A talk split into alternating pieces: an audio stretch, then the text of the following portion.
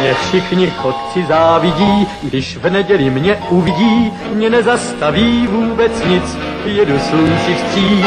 Já všude každý koutek znám a pěknou cestu vždycky mám, mě dobrý vítr provází, nic mi neschází. Hello, sziasztok, üdvözlök mindenkit, én András vagyok, ez pedig a Túnáp című podcast sorozat legújabb adása, műsorvezető kollégáim pedig ezúttal Lóri Sziasztok! és Gáspár. Öy. Aki követte a Túnáp csatorna eddigi eseményeit, azt tudhatja, hogy egyrészt a Tarantino maratonunk el, előző adása az nemrég került fel, ez a mostani annak a folytatása lesz, még ott az első négy filmjéről beszéltünk, így most a második négy filmjéről fogunk beszélni, azaz a Halálbiztos, Bestelen Brigantik, Django, Elszabadul és az Aljas 8-asról. A Tarantino által írt és rendezett egyéb kis rövid filmeket vagy filmeket most nem beszéljük ki, valamint aki kíváncsi az éppen moziból kieső véleményünkre, az nézze meg az ezelőtt feltöltött videót, aminek moziból jöttünk, az Aljas 8-as a címe. Ha pedig bármi észrevételetek lenne az vagy ezzel, vagy az előző adásokkal kapcsolatban, akkor azt vagy e-mailen jelezhetitek a tunap314 gmail.com címre, vagy pedig az videó alatti kommentekben, illetve Facebookon és Twitteren is jelen vagyunk, facebook.com per radiotunaup, illetve Twitteren a et radiotunaup néven találtok meg minket. Hú, Ez az. Baki nélkül. Az nagyon, ez nagyon szép volt, azt ez majd vágd be a következő adásokra is, mert az jó. Csak az átka az, hogy innentől csak Tarantino adást. Igen? Igen. Ez. És minden egyes alkalommal ki kell, ki kell törölni, hogy az előző az mindig a, Jó. a moziból kiesős legyen. Na, köszönöm szépen. Akkor uh, Achievement Unlocked, és akkor haladhatunk is tovább a következő Tarantino filmre. Ugye ott hagytuk el a fonalat, hogy a Kill Bill második része az, ha jól emlékszem, ilyen felemás sikert aratott nálunk, tehát tetszett, tetszett, de azért nem annyira, mint az első, és bár korrektül lezárta a történetet, de, de nem volt olyan bombasztikusan élvezhető, mint a Kill Bill első része. És ha jól, jól emlékszem, akkor 2000 4-5 körül jött ki a Kill Bill 2, és rá két évre érkezett meg a Grindhouse dupla filmnek a második része, a Death Proof, magyarul halálbiztos, amit Lóri nem is nagyon értett, hogy most pontosan ez micsoda. Ugye? Tehát aki mondjuk nem mozog ebben a, Igen. a Grindhouse körökben, annak fogalma nincs, hogy milyen filmet nézzem meg. Ja, az, abszolút, tehát ez, ugyanezt a kérdést tettem fel az Andrásnak, mint amit a, a Tarantino adásban az e, alatt az egyik kommentelő, hogy most mi az, hogy a Grindhouse-nak van háromféle IMDb oldala, hogy van egy 191 perces verzió, van egy Grindhouse Terror bolygó, meg egy Grindhouse Death Proof, Igen, és így Mi van? Jó. Igen, pontosan a mi van kérdés. Sem pörögtem én is, míg nem fel nem homályosított, hogy ez... Ez bizony egy ilyen direkt uh, régi időknek a felelevenítésére készül dolog. Ugyanis régen a 70-es években, Gáspár segíts, hogyha a hülyeséget mondok, ezek a Grindhouse mozikban ez a kettőt fizet, egy, egyet fizet, kettőt kap mozi lehetett tartani, az befizetsz egy jegyet, és két szar filmet nézhetsz meg, kettő között meg ilyen szar előzetesekkel és a Tarantino és Rodriguez, mivel ugye akkor voltak gyerekek, ezért felelevenítették ezt az időszakot, és ők is csináltak egy ilyen Grindhouse névre keresztelt double feature-t. Rodriguez készítette a Terrorborgót, Tarantino a Death Proof-ot, és kettő között pedig a Eli Ross például, aki ugye szerepelt több filmben is, illetve a Rob Zombie, meg egyéb rendezők ö, készítették ilyen kamu előzeteseket. Ugye ezek mind ilyen szándékosan rossz filmek, rossz képminőséggel, rossz hanggal, bárgyú történettel, idióta szereplőkkel. És bár szerintem egyikünk se látott ilyen kifejezetten Grindhouse filmet, tehát ugye csak tippelgetni tudunk, hogy a halálbiztos ez mennyire felel meg a műfai elvárásoknak. Mint Tarantino film, nektek hogy tetszett? Kezdem Lóri veled, mert Gáspár véleményt már ismerem.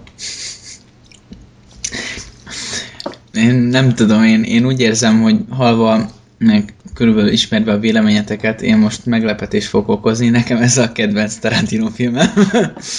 Így mindegyik közül. Mi? Mi van? Komolyan, én, én, én őszintén szólva tényleg ezt élveztem a legjobban minden közül, amit láttam. Uh-huh. És uh, én is meglepődtem, mert uh, And- András felvezetése alapján azért uh, roppant tartottam tőle, hogy ez milyen film lesz. Ő azt mondta, hogy roppantul uh, ilyen céltalan párbeszédekkel van teletűzdelve, és így tényleg így semmiről nem szól. És nekem ehhez képest is nagyon tetszett, mert a, a, a dialógusok abszolút elvitték a hátán az egészet, és, és végig, végig fenntartotta az érdeklődésemet mind a két gyakorlatilag cselekményszál, amire bomlik. De mi tetszett benne? Tehát mitől, mitől voltak jók ezek a dialógusok? Tehát én azt éreztem, hogy Szerintem... totálisan semmiről nem szólnak, nem viccesek, nem érdekesek, idegesítőek a szereplők, és nem volt benne jó szöveg, nem röhögtem fel rajta, mi, milyen témákról beszéltek, ami, ami a hűde jó volt, hogy beleesett a csaj gödörbe? Ha-ha-ha. Én nem, én, nem, én nem vágytam rajta röhögni, vagy nekem nem volt fontos, hogy nevessek rajta, inkább az, hogy hogy elkapott. Ugye az első cselekmény részben ott volt az egyik központi nőci, most én nem tudom, nevekben nem Jungle vagyok Julia. Otthon. Igen, Jungle Julia, igen. Ugye ő... A harcsafejű. Tehát a, a Jungle Julia szerintem tök érdekes ö, szereplő, mert, ö, mert ő ez az igazi ilyen feltörekvő ö, lány, aki, aki, aki, igen, aki, aki szinte bármit megtesz azért, hogy, hogy elérje azt, amit, amit elér, amit el akar érni. A, annyira nem tűnik tehetségesnek, de inkább valahogy mégis előre tudja magát jutni, megfelelő helyeken csinál megfelelő dolgokat vagy úgy legalábbis ez így tűnik, és, és, és így előre verekszi magát, ez tele van sztereotípiával, nekem, nekem tök érdekes a, az ilyenfajta ember, tehát én találkoztam is már az életem során hasonló személyiséggel, és, hmm. és jó, tehát érdekes volt látni, hogy, hogy tehát Tarantino is elég, elég hasonló módon formálta meg ezt a, ezt a fajta karaktert. Ö, akkor a, a kocsma jelentben szerintem egy, nekem tökre tetszett például az a szöveg, hogy az alkohol sikosító két ember között, tehát én, én például uh-huh. abszolút megjegyeztem ezt a, ezt a mondást, szerintem tök jó. Ö, tényleg nehéz, nehéz róla mit mondani, mert, mert valóban én abszolút megértem ezt, hogy ez az emberek 99 ezeknek egy borzasztó élmény lehet, de és, és, és én nem, tehát azon kívül, hogy, hogy mit tudom, most a Django Joliet kiemeltem, akkor a, a második felében nekem, nekem például a, a Zoe volt a kedvencem. Uh-huh. Uh, Aki ugye az Uma Thurmannek a kaszkadőre volt a Kill. Hmm, király. Tehát onnan ismerik Tarantinoval egymást. Király. Ö, na, nagyon, nagyon tetszett az ő ilyen habitusa, átjött ez a, ez a kaszkadőr feeling, tényleg bevállalós volt az kiülni az autóra meg minden, és utána a, a, a, a rész, amikor, amikor ott ugye a két autó egymásnak, egymásnak feszül, és próbálja letolni a, az az idióta az útról a lányokat. Uh, utána az a, a, a az a, az a fordulat, hogy, hogy egy, egy pillanatig csak, csak így, így örül az életének, aztán utána nekiesnek annak az embernek. Uh-huh. És így tényleg komolyan nem szól semmiről ez a film, és mégis roppant érdekes volt. És Értem nem tudom, jó volt nézni elsősorban, és, és nem, egyik, egyik szereplő sem volt olyan számomra, hogy, hogy egyáltalán nem érdekel. Uh-huh. Gáspár? Dórival vagyok abszolút uh, az egészben, de azt nem mondom, hogy a kedvenc Tarantino filmem, de, de én, én is abszolút élvezettel néztem, és tök jól szórakoztam rajta. Annó is, mikor először láttam, meg most is nekem nagyon bejön a hangulata, tehát hogy, hogy teljesen átadja ezt a, ezt a Grindhouse B film hangulatot, hogy érzem, hogy ez egy olyan filmet akar imitálni, ami nulla költségvetésből készült, hiszen van tényleg két vagy három helyszín, nem túl sok szereplő, nem túl sok dolog, tehát hogy, hogy dumálnak egy csomót, gyakorlatilag a film nem tudom 90%-ában és, és ugyanúgy, mint Lóri, abszolút értem, hogy ez miért nem tetszett valakinek. Tehát, és, és én nekem is igazából nehezemre esik megfogalmazni, hogy miért tetszik. Azon kívül, hogy elkapott a hangulata, és, és számomra érdekesek voltak, meg jók voltak a párbeszédek. Nem volt, hogy mondjam, különlegesen egyedi, vagy különlegesen tartalommal teli, és amelyik párbeszéd sem, én azt élveztem, hogy, hogy azt érzem, hogy ezek igazi emberek, akik beszélgetnek, és ezek igazi beszélgetések, amiket hallunk, és nem, nem volt egyáltalán skriptelt érzésem, nem, nem azt éreztem, hogy ők szöveget mondanak, hanem, hanem hogy csajok beszélgetnek maguk között, gyakorlatilag mindenféle, ami éppen érinti őket. Ö, nekem érdekesek voltak a karakterek, nem, szintén tehát nem mondom, hogy világmegváltó volt, akármelyikük se, de azért a maguk részben sablonos ö, módján teljesen ö, életszerűek voltak. Ö, az autós akciós jelentekről meg, meg,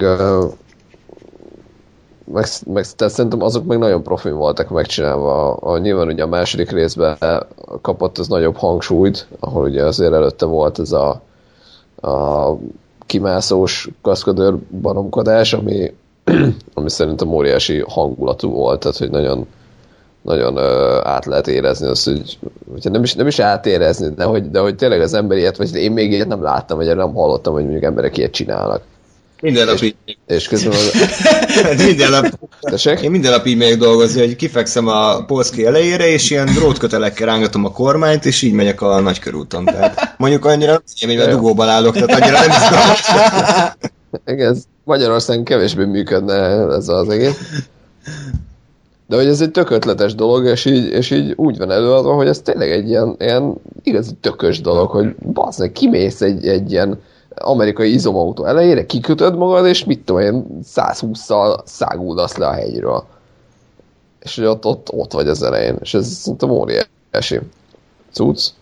Ö, illetve egyébként például az egész autós üldözés, meg ez az, az egész Stuntman Mike, mint karakter, nekem nagyon, engem nagyon emlékeztet a Spielbergnek a Párbaj című filmjére, ami ugye bitang egyszerűen arról szól, hogy van egy csávó, akinek van egy személyautója, és fogalmunk sincs, hogy miért, üldözi őt egy kamion, és folyamatosan meg akarja ölni. Ennyiről szól a film, de baromi feszült az egész, és soha nem tudjuk meg, hogy, hogy mi az a kamion, vagy ki az, vagy ki vezeti, vagy vezeti egyáltalán valaki, és hogy miért akarja ezt a csávot megölni. És aztán végül ott is, meg itt is egy ilyen bosszú sztoriba, vagy egy ilyen bosszúba fordul az egész, és, és nekem ez is abszolút bejött, hogy a csajok itt azt mondják, hogy a, a, az eleinte a teljes halálfélelem után, hogy na most akkor bassza meg ez a hülye, és most pedig akkor is mi itt bosszút állunk, és, és elkezdjük megszivatni. És ami, ami igazán tetszett, az meg az, ugye, hogy a Stuntman Mike-ból előjön az, hogy ő igazából addig, addig menő csávó, csak amíg, amíg tudja, hogy biztonságban van, és amíg ő van a, a tehát amíg az ő, ő irányítja a dolgokat, mert onnantól, hogy a csajok ezek fellázadnak ellene, gyakorlatilag onnantól egy ilyen kis tökéletlen hülyévé változik, aki őt vinnyogva könyörög azért, hogy ne öljék meg. Hát ez is, egy, ez is egy tök jó fordulat volt, nekem ez is nagyon tetszett. elkezd, és hogy elkezdi magyarázni, hogy ja, hát csak vicc volt az egész. Ja, hát ez így szoktuk. Ja, i- i- i- Na igen. jó, akkor kicsit rendet teszek itt a káoszban, és én leszek a néphangja. Tehát ö, egyrészt nem is kell mondanom semmit, Tarantino is egyetért velem. Ő is azt nyilatkozta, hogy ez a legrosszabb filmje. Tehát igazából most nem Tarantino, láttam már az aljas nyolc? Az aljas 8-as az nekünk az új tégla lesz egyébként, hogy előre mondom, ezt majd a helyén kell kezelni. Na, ö, sok mindent mondhatok, egyébként összességében azt kell mondjam, hogy jobban tetszett most így másodjára, mint először, amikor moziba láttam. Moziba láttuk, Gáspárral annól emlékszem, még 2007-ben együtt mentünk el, és annyira emlékszem rá, hogy most így talán már elévült, tehát becsempésztem meg kis kaját, és ö, olyan ügyesen csempésztem, hogy a kóla az kiborult a táskámba, és ráborult a sajtburgerre, és úgy ettem a sajtburgert, hogy átázott kólával. És még így is nagyobb élmény volt, mint a film. Tehát ö, ez az elgondolkodtató. Ami problémám volt az egész filmmel, az, az nem is az, hogy szar az egész, mert ilyet nem lehet mondani, mert Tarantino, ha akarna, se tudna gyötrelmesen rossz filmet csinálni. Ez a film ö, 1 óra 53 perc volt, ha jól emlékszem, és ö, semmi nem indokolja, hogy ez 1 óra 53 perc legyen, ugyanúgy, mint az Ajas 8-asnál se indokolja semmi, hogy 3 órás legyen.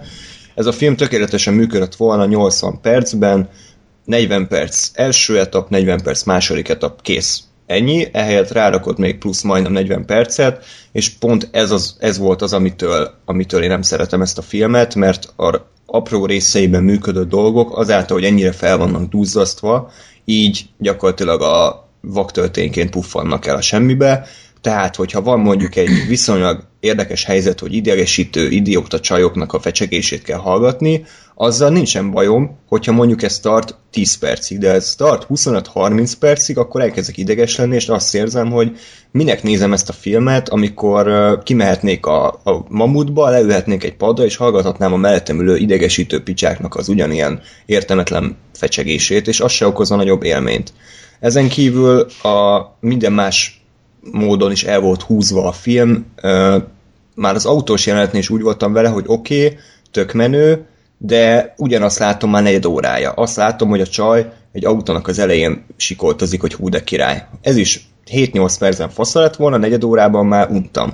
Ugyanaz volt a Stanman mike rész, üldözte őket, aztán ők üldözték, 10 percen fasza lett volna, 15-20 percen már unalmas. Tehát mindenbe azt éreztem, hogy sok nem érezte a Tarantino, hogy med- meddig lehet elmenni, és emiatt iszonyat mélységekbe ment le a film, tehát nekem a második résznek az eleje, amikor értelmetlen módon színessé válik a film, vagy fekete-fehérből színessé válik a film, az, az egy, a Tarantino életművének szerintem a legrosszabb etapja. Tehát ott azok a karakterek, most ti mondtátok, hogy sablonfigurák, hát még az se, tehát most ez a pomponlánycsajnak mi volt a sablonfigurája? Azt, hogy buta? Ennyi?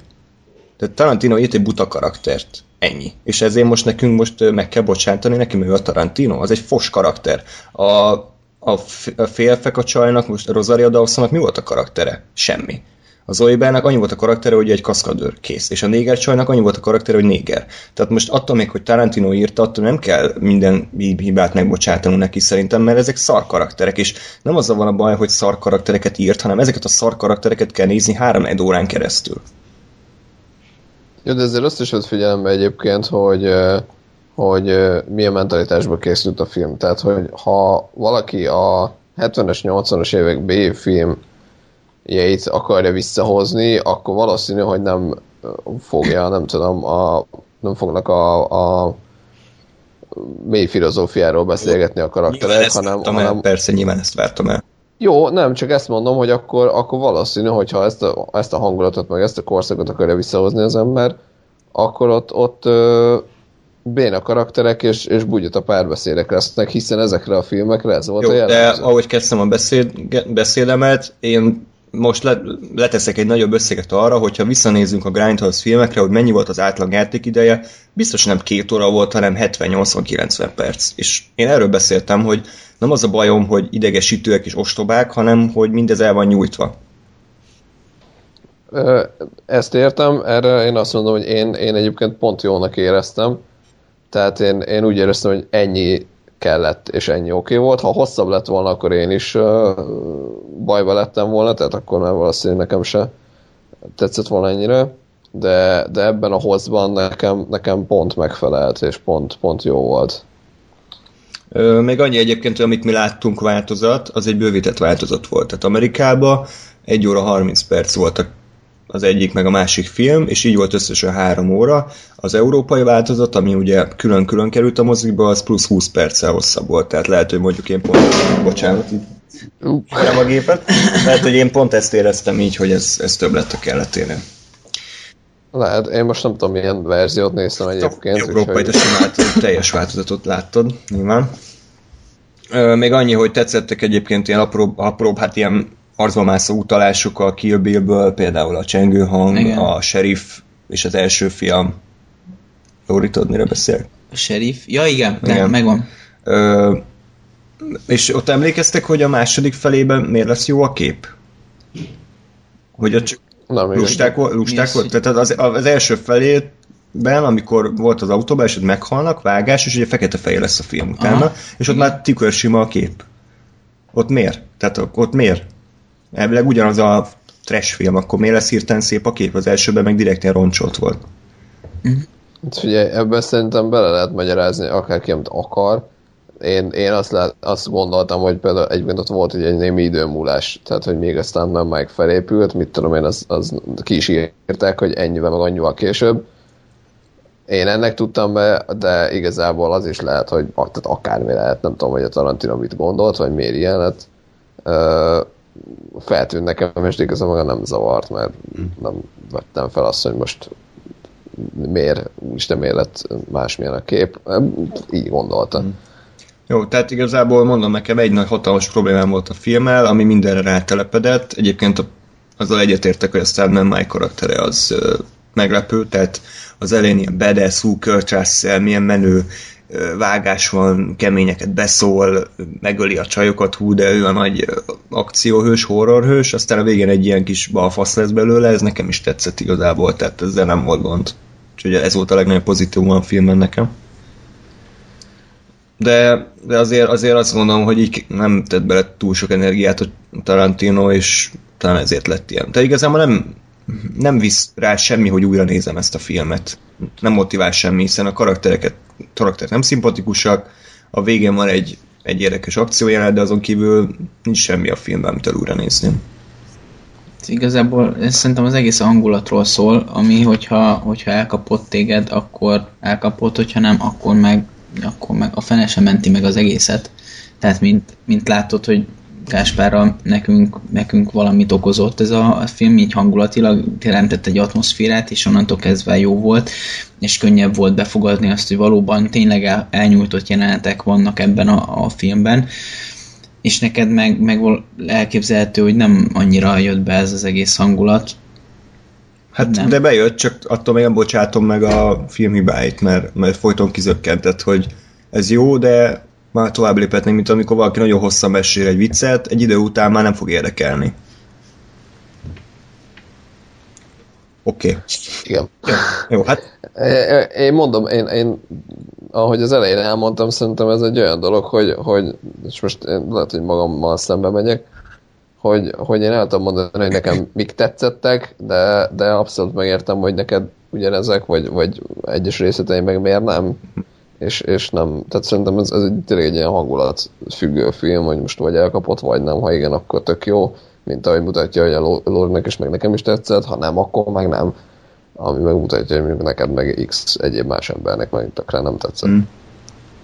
Jó, akkor lépjünk is tovább, ugye hát a kritika és anyagi bukás után két év telt el. De azért még beleszúr egyet. Hát én csak a tényeket sorolom.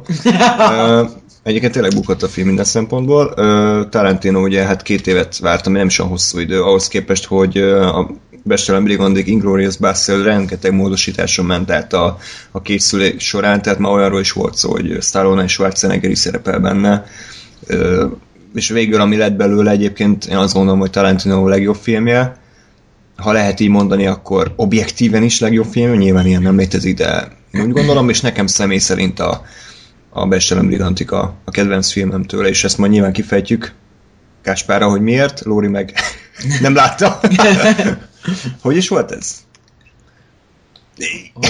hogy volt ez, Lóri, hogy nem láttad a filmet? Hát úgy, hogy egy 1.34-nél én feladtam a küzdelmet a, a nyelvekkel. Még... Van ez a dolog, hogy szinkron, meg van ez a dolog, hogy felirat. Nem, hát egyébként a, a magyar szinkronos verzió, és úgy néz ki, hogy az angolt szinkronizálták le, a francia az franciául van, a német az németül. Én nekem az volt a bajom, hogy én, én a eredeti nyelven hogy olvasni angol, angol felirattal, csak az a baj, hogy, hogy így még hogyha nem is magas szinten, azért beszélek németül, és nem bírtam elviselni a német hangot angol felirattal, úgyhogy meg, megpróbáltam a magyar feliratot beállítani, ami fos volt, mert az összes ö, Na, mint a Blu-ray-en megpróbáltad beállítani a Igen, hivatalos és elcseszt, el, elcseszték a Blu-ray-en, mert az összes uh, ékezetes ma, hang az izé, az kérdőjel volt, és ah. elég olvashatatlan volt. Lehet, hogy nem albán feliratot kellett volna beállítani. Igen, hát elképzelhető, de mindegy, tehát így kiégett a retinám. De hát akkor ebből azt hiszem ki, hogy nem csak hogy a felég láttad a filmet, de ez a felese volt túlzottan élvezhető számodra. Nem. Úgyhogy erre, erre még egy kicsit rá kéne gyúrni, de de egyébként tényleg sok energiát belefektettem, mert... mert sok feliratot néztem a neten. Figyelj, az, az, az, az, az egy, egy óra 30 perc, az nekem beletelt legalább két órámba, mert visszatekerni jeleneteket, de, de, de, de, németül, angolul, bá, bá, bá, bá, bá. Nehéz az élet. Hát igen, ez van. fuck you, mindenki csessze meg, aki nem beszéli perfektül ezeket a nyelveket, úgyhogy... Értem. Jó, hát erre jobb, ha nem reagálok. Gáspár, akkor kérlek... Opa, átadom a szót, hogy mit gondoltál az Inglourious Bastard címfilmről? Ö, nekem, amikor kijött, akkor abszolút óriási kedvenc lett, azóta többször láttam, és igazából most is én is talán nem, tehát nem torony magasan, de mondjuk a Django-val így kézen fogva. Uh, szerintem Tarantino legjobb filmjei, kicsit más miatt jó az egyik, és más miatt jó a másik, majd ha túljutottunk a django is, akkor, uh-huh. akkor uh, hasonlítanám össze, hogy ne ugorjunk előre. Uh, baromira tetszik az egész uh, hangulata, uh, és az egész, egész felfogása az, hogy, hogy a, a második világháborút és a Franciaország náci megszállását azt egy ilyen, ilyen uh, környezetben, vagy egy ilyen módon dolgozta fel. Uh, most nehéz úgy, hogy a Lóri nem látta a végét, tehát hogy most ettől kezdeni beszélni a végéről. Jó. Meg fogok is majd, most még nem, csak így, ez most kicsit bénáljon ki, szokás szerint. De hogy, hogy főleg a vége ugye az mi ad egy csavart a dolognak, de, de az addig történtek is, és uh, szerintem nagyon jól felépítettek, és, és nagyon érdekes, és nagyon jó karakterek vannak benne, és uh, most öröm nézni. Tehát én, én úgy voltam vele, hogy viszonylag, viszonylag későn kezdtem el nézni, meg úgy voltam, hogy ó, jó, majd mit tudom, én megnézem a felét, meg már úgyis láttam, és akkor majd utána másnap meg folytatom, vagy majd valami. És ugye ezt képest nem, hanem leültem, és így megnéztem egy ülésbe az egészet, tehát hogy, hogy abszolút nem kezdtem el unni, és folyamatosan mindig érdekelt a, a következő chapternek a, a tartalma, holott ugye emlékeztem rá, tehát tudtam, hogy mi fog történni, nem volt meglepetés benne, de mégis nézette magát a film. Uh-huh. Igen, hát egyetértek veled, én is uh, így gondoltam, hogy talán az, az tetszett benne, hogy ez egy iszonyatosan érett film. Szerintem minden szempontból, amíg a, korábbi filmjei azok egy ilyen kamaszos, azt csinálok, amit akarok, mindent kipróbálok, fekete-fehér, színes, össze-vissza vágok, meg vér, meg, meg belek, meg túlmagyarázott párbeszédek. Itt azt érzem, hogy itt ilyen borzasztóan lenyugodott, nagyon feszesen és faszán megírt párbeszédekkel egy nagyon szép történetet mesélt el a Tarantino, úgyhogy mindezt a saját stílusában tudta előadni. Tehát egyszerűen annyira tűpontosan van megírva már az első 20 perce a filmnek, ami szerintem Tarantino életművenek az egyik legbecsesebb égköve. Na, nem tudom, hogy értezted a, a szöveget az első 20 percben? Persze. Jó? Tehát ö, ott, ott minden egyes beállítás, és rendezőként is egyébként nagyon a helyén van a Tarantino, tehát az, ahogy a, a Landa beszél azzal a farmerrel, és, és ugye oldalról látjuk őket nagyon hosszú ideig, és akkor vált Tarantino premier plánra arc közelére, amikor a helyzet fokozódik, és amikor a Landa rákérdez, hogy, hogy zsidókat bújtat a, a, a pincében, akkor ugye ezáltal, hogy vált ilyen plánt, így a néző is egyébként tudat alatt feszültebbé válik, hiszen szembenéz vele szinte a landa, még eddig csak úgy viccesen a pipáját ott szivogatta, meg tejet volt, meg ha-ha-ha, én vagyok a udarias landa, de ezzel, hogy váltott egy képet, ezáltal a helyzet is fokozódik, tehát ilyen apró nüanszok amik ezt a filmet számomra egy nagyon élvezhetővé tették. A sztorit azért egy gyorsan foglaljuk össze. Ugyanis két szálon fut a történet, ugye a 44-ben játszódik, mondjuk második valahogy úgy. ideje alatt játszódik két szálon, egyrészt a, egy amerikai náci vadász csoport Brad Pitt vezetésével gyakorlatilag a egész Hitler seregét ki akarja skalpolni, vagy meg akarja skalpolni, ezzel párhuzamosan meg egy francia zsidó lány menekül a Hansland a náci, náci uh, zsidóvalász elől. Tiszt. Tiszt mi? Tiszt. Elől, és menekülésében Párizsban azt hiszem egy mozinak a üzemeltetője lesz, és valahogy hozzá kerül a teljes náci vezérkar, hogy egy Frederick Zoller egy nagy náci hősről forgatott filmnek a premierét tartsák ott. Nagyjából erről szól a film. Lóri ideig eljutotta? Igen. Persze.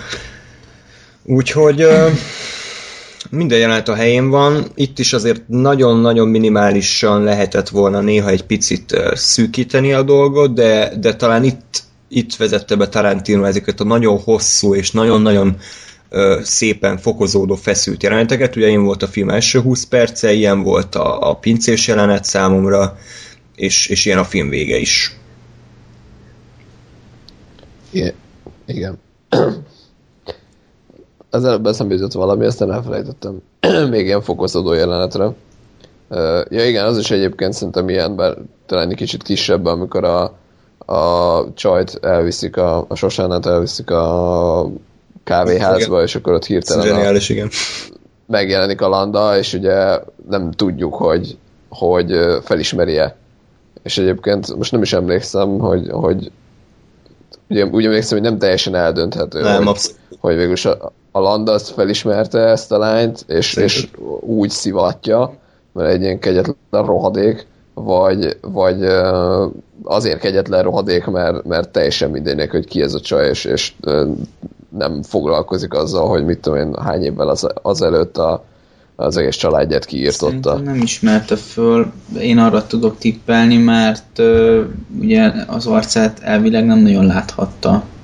És azért el, Igen, el is telt idő.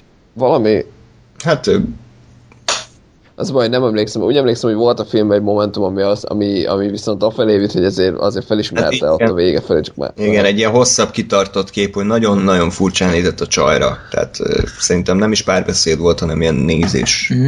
Meg, meg mondjuk lehet, hogy a Landa, amikor ugye ezeket a zsidókat keresi, mint ami van róluk azért fényképe, vagy igazolvány, Mhm. vagy valami, ami alapján tudja, hogy hogy néznek ki, fene tudja igazából. Vagy inkább az is lehet talán csak, hogy, hogy tehát ezekben a körökben szerintem simán előfordulhatott az, hogy, hogy nagyon megnézték azt, hogy ki az, aki bekerül, érted? És hogy, hogy ő, egy, ő egy új arc volt, egy új akárki, és hogy, hogy ő egy olyan ember, aki, aki nem, nem tűri meg azt, hogy csak úgy valaki bekerüljön, hanem át kell menni a vizsgálaton. Uh-huh.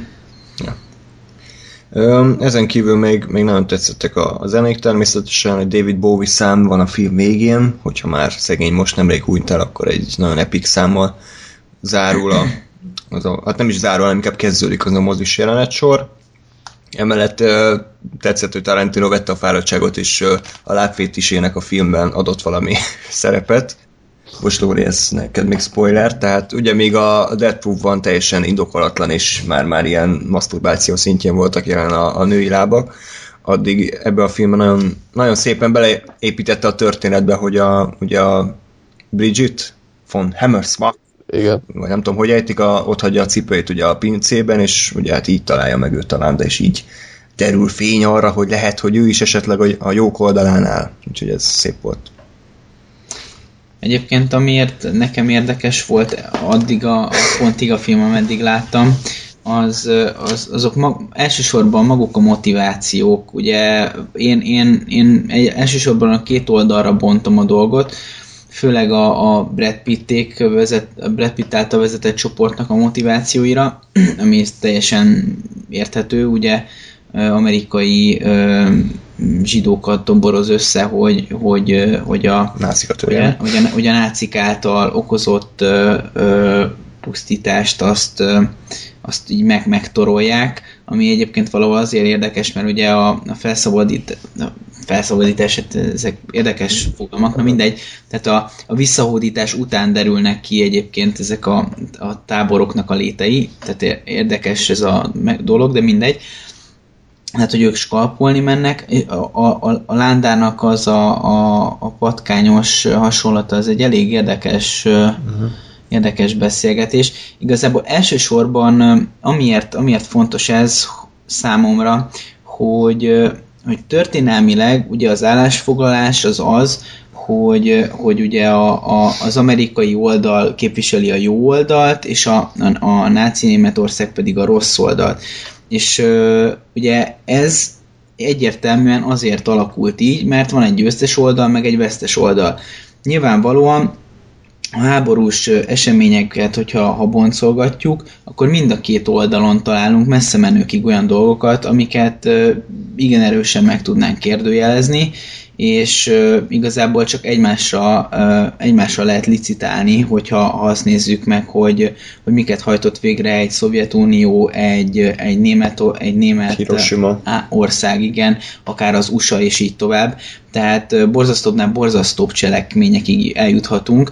Igazából amiért nekem érdekes volt bármelyik oldalnak a, a léte, vagy létjogosultsága az az, hogy nagyon fontos az, hogy, hogy bármit is szeretnénk elérni, bár, tehát bármilyen téren, szakmailag, magánéletben, bármiben, ez, az, ez a fajta elhivatottság, ami, ami jellemezte a Landát, ami jellemezte a, a Brad Pittet, vagy, vagy, vagy bármelyik olyan szereplőt, aki, akit, akit ez e, a, a, a film a fókuszába állított, az maximálisan ö, hit abban, amit csinált, és semmi más nem lebegett a szem előtt. Mint a, Landá, a Lándának csak az, hogy kipusztítsa a zsidókat, és az utolsót is fel, felgöngyölítse a padló alól, míg a Brad Pittnek az, hogy annyi nácis kalpot szerezze meg, amennyit csak tud. De az az érdekes egyébként, hogy a Brad Pitt az, az egy ilyen érzelmileg, érzelmileg motivált elsősorban, mert hú, én vagyok a nagy amerikai hős, szétrugom a gonosz nácik segít, kb. ennyi volt.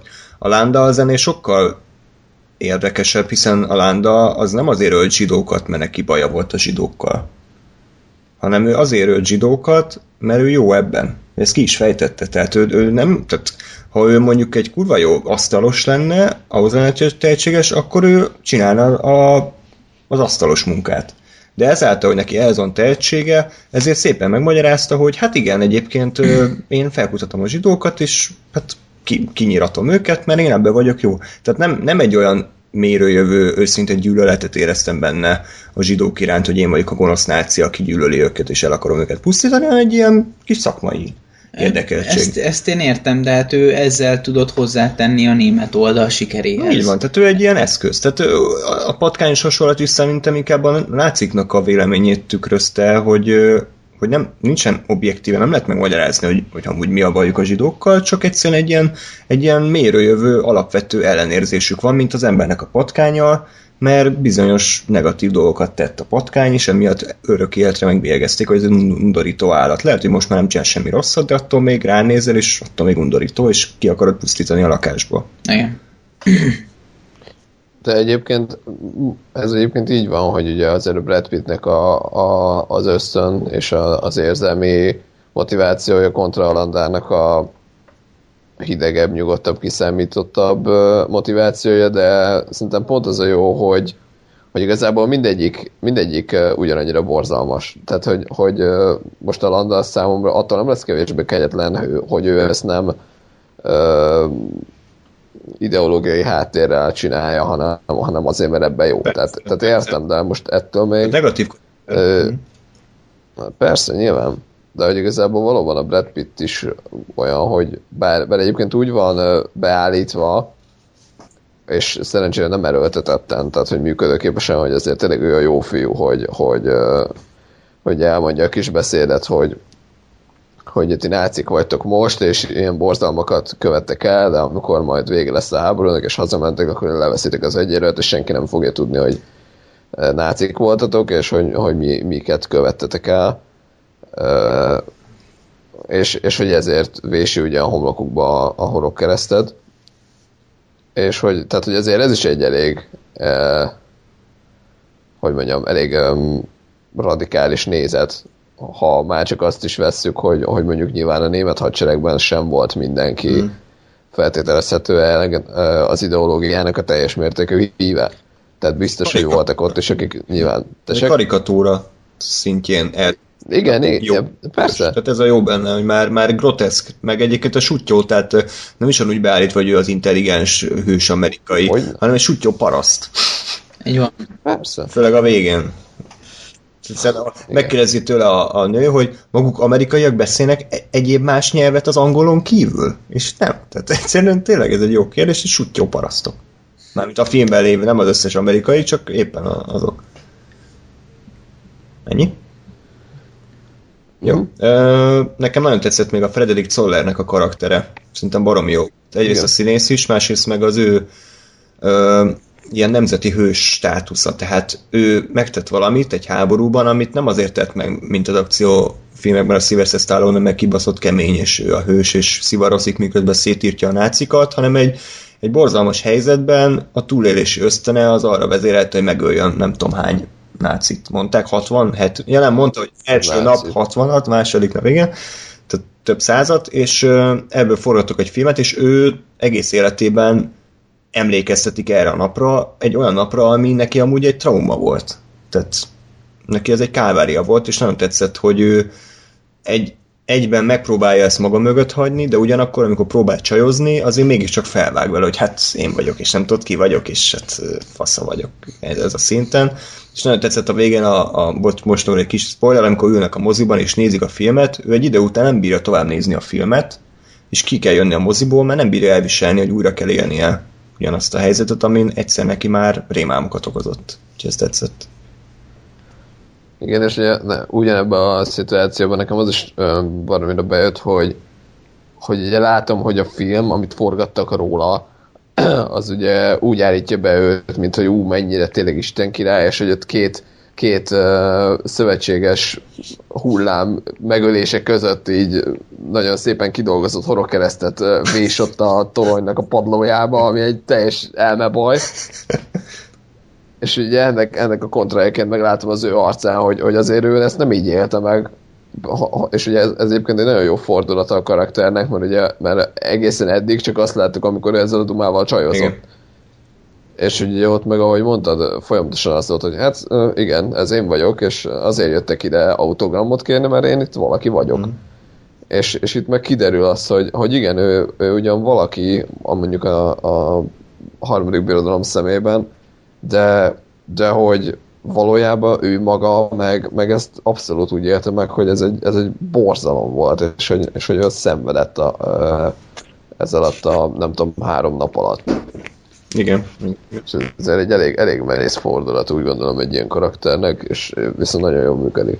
Igen, és uh, most Lóri kiment, úgyhogy mindegy, úgyis visz, Na, nekem még a... Hú, mit akartam azt kimondani, elfelejtettem. Mindegy, a, a Fassbender karaktere is tök jó volt, ezt ugye beszéltük, hogy most esett le igazából ez a tök jó kidolgozás, hogy ő amúgy film, filmes, tehát hogy filmtörténész, vagy írt filmkönyveket, és ugye ezt tudja felhasználni a pincés menetben, amikor ugye kiderül, vagy hát kérdőre mondják, hogy ő ki az Isten.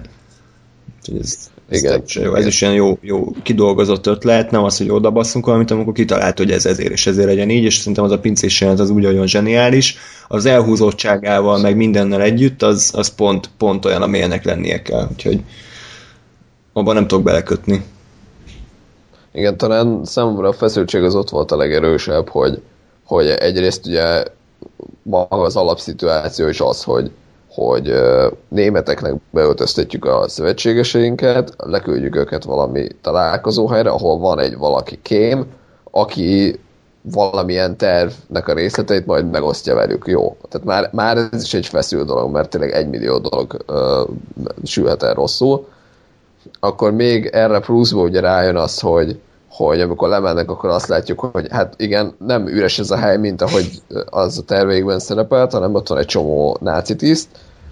Jó, akkor egy pici megnyugvás, ugye, hogy jó, de be vannak basszol, mint az állat, és nem akarnak semmi rosszat, meg ami simán megeszik a dumájukat, mert ugye amint rájuk szólnak, hogy tisztek vagyunk, mit csináltok mm. itt, ugye egyből összeszarja magát a csávó. Megint megnyugszol egy kicsit, és akkor megint ott beleszól a, a sarokból a, a gestapós csávó, hogy na, mi van, én is itt vagyok, akkor megint összeszarod magad, hogy az meg még ez a hülye is itt van. És, és, és zseniális tényleg, hogy, hogy folyamatosan izgul az ember azon, hogy mi az, mi az Isten lesz, és akkor a végén ez a, a, a, a hármas mutatásán bukik meg az egész, ez meg, ez meg egy ilyen, tényleg, tényleg, tényleg ez is ugye azt mutatja, hogy mennyire egy, gyakorlatilag egy puskaporos hordon ült ez az egész történet, és egy ilyen aprócska pici szikrácska volt az, ami azt az egész ezt nem felrobbantotta. Ezt... Ami külön jó, Mondjad. hogy... Mond? Ami külön jó ebben szerintem, hogy, hogy, hogy ez a, a szikra idézőjelben ez nem egy egyértelmű dolog volt. Tehát, hogy, hogy én úgy emlékszem, hogy amikor legelőször láttam, akkor tehát nem az volt, hogy ó, az meg lebuktál, hanem hogy úristen, mi a fasz történt, honnan jött rá a csávó, és ugye x perccel később magyarázzák el, hogy ja, hogy amúgy a németek így mutatják, hogy háros, ó, bazd meg, és Igen, igen. Mondjuk az, én nem emlékszem, úgy emlékszem, hogy, hogy, hogy valami furcsa, hogy ezt így mutatta, és, és megértettem. Nem tudta megmagyarázni, hogy ez azért van, mert, de, de az, az rém lett, hogy itt valami gáz van, és ugye azt akartam mondani, hogy ezt még inkább tudja fokozni, amikor egymás golyóinak szegezik a pisztolyt, és akkor ott még dumálnak, hogy akkor mi legyen, mit csináljunk. Látjuk, hogy ez a Hugo Stiglitz az már tiszta pszichopata, hogy bármikor felrobbanhat, plusz még a csapos is a puskáért nyúl, és még tudja húzni a Tarantino, és egy hatalmas mészállásban köt ki az egész jelenet, ahol az maradt életben, akire nem is gondoltunk volna pont a részeg apuka, meg ugye csak. igen, Úgyhogy, abszolút. úgyhogy ez jó rész neked így Megvan, persze. tetszett? Vagy? Ja, abszolút, abszolút jó volt. Nagyon, nagyon feszült jelenet volt. És uh, igazából én so, sokat agyaltam azon, hogy uh, tehát ugye nem tudom, ez valahogy így a fejembe volt, hogy a Tarantino filmek uh, nagyon véresek, én nem találom őket nagyon véresnek, Kill Bill? De az sem volt De, annyira- viccesen véres. Tehát, Igen, de, de hogy az, sem, az sem volt nagyon véres. Tehát a, Hát azért ott liter, hektoliter vér ömlött ki az emberekből. Tehát Jó, az, a- az a- véres volt. Nem volt Jó. brutális, hanem véres volt. De, de, de például jó, a szamuráj kardos, amikor rengeteg ember Hát ott az, izél, ja.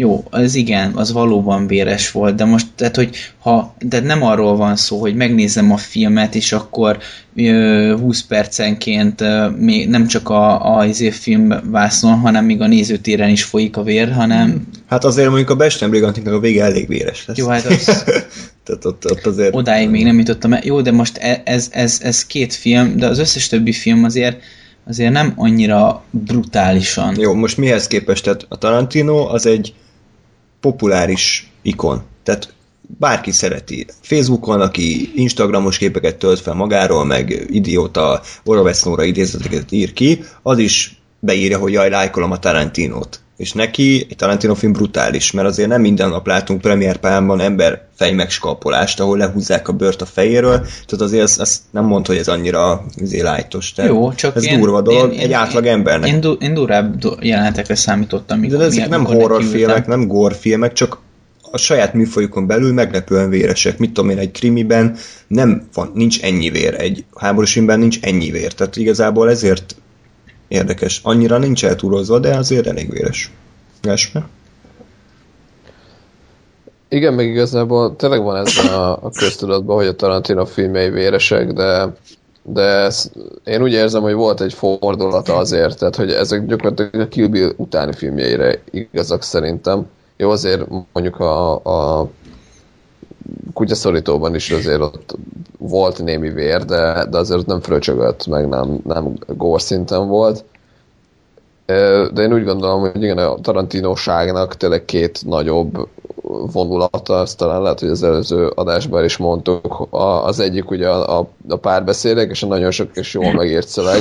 A másik meg tényleg az, hogy, hogy eszméletlen véres dolgokat tud azért belerakni a dologba. Pluszban. Mm. Még egy... És hogy, Igen.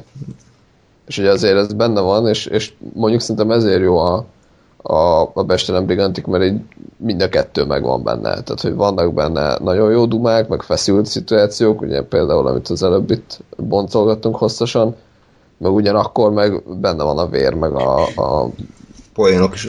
Brutalitás is. Tehát az a- és egyébként igen. Ol- olaszul beszélős jelenet, az szerintem a legviccesebb, amit Tarantino valaha csinálta, meg a django vannak ilyen vicces részek, de az, az olaszul, ez a, a River Berci, hát ez hogy Lawrence mindenképp nézze, meg, mert sírni fogsz igazából. Um, és az is ilyen, az is érdekes volt, még eszembe jutott, hogy a Brad Pitt ugye, most átlag nézve mondhatnám, hogy hát igen, a, a, a csúnya gonosz nácikat le, leölik az amerikaiak is, ez milyen ostoba film. A Brad Pitt egyrészt maga is ostoba, tehát ez nem gondolom, hogy pozitív hős ennyire ostobának kell lennie. Másrészt meg a film végén, nem tudom, emlékszel Gáspár, ott a Landa mellett lelövi azt a német katonát igazából tök funkciótlanul, tehát egy hős amerikai nem lőtte volna le azt az ember, de a Brad Pitt lelőtte el, és az bizonyítja, hogy igazából ő is egy ilyen gyakorlatilag mindenkit egy kalap alá vesz, minden náci rohadék, mindenki dögöljön meg, és ilyen tök együttesen gondolkodik.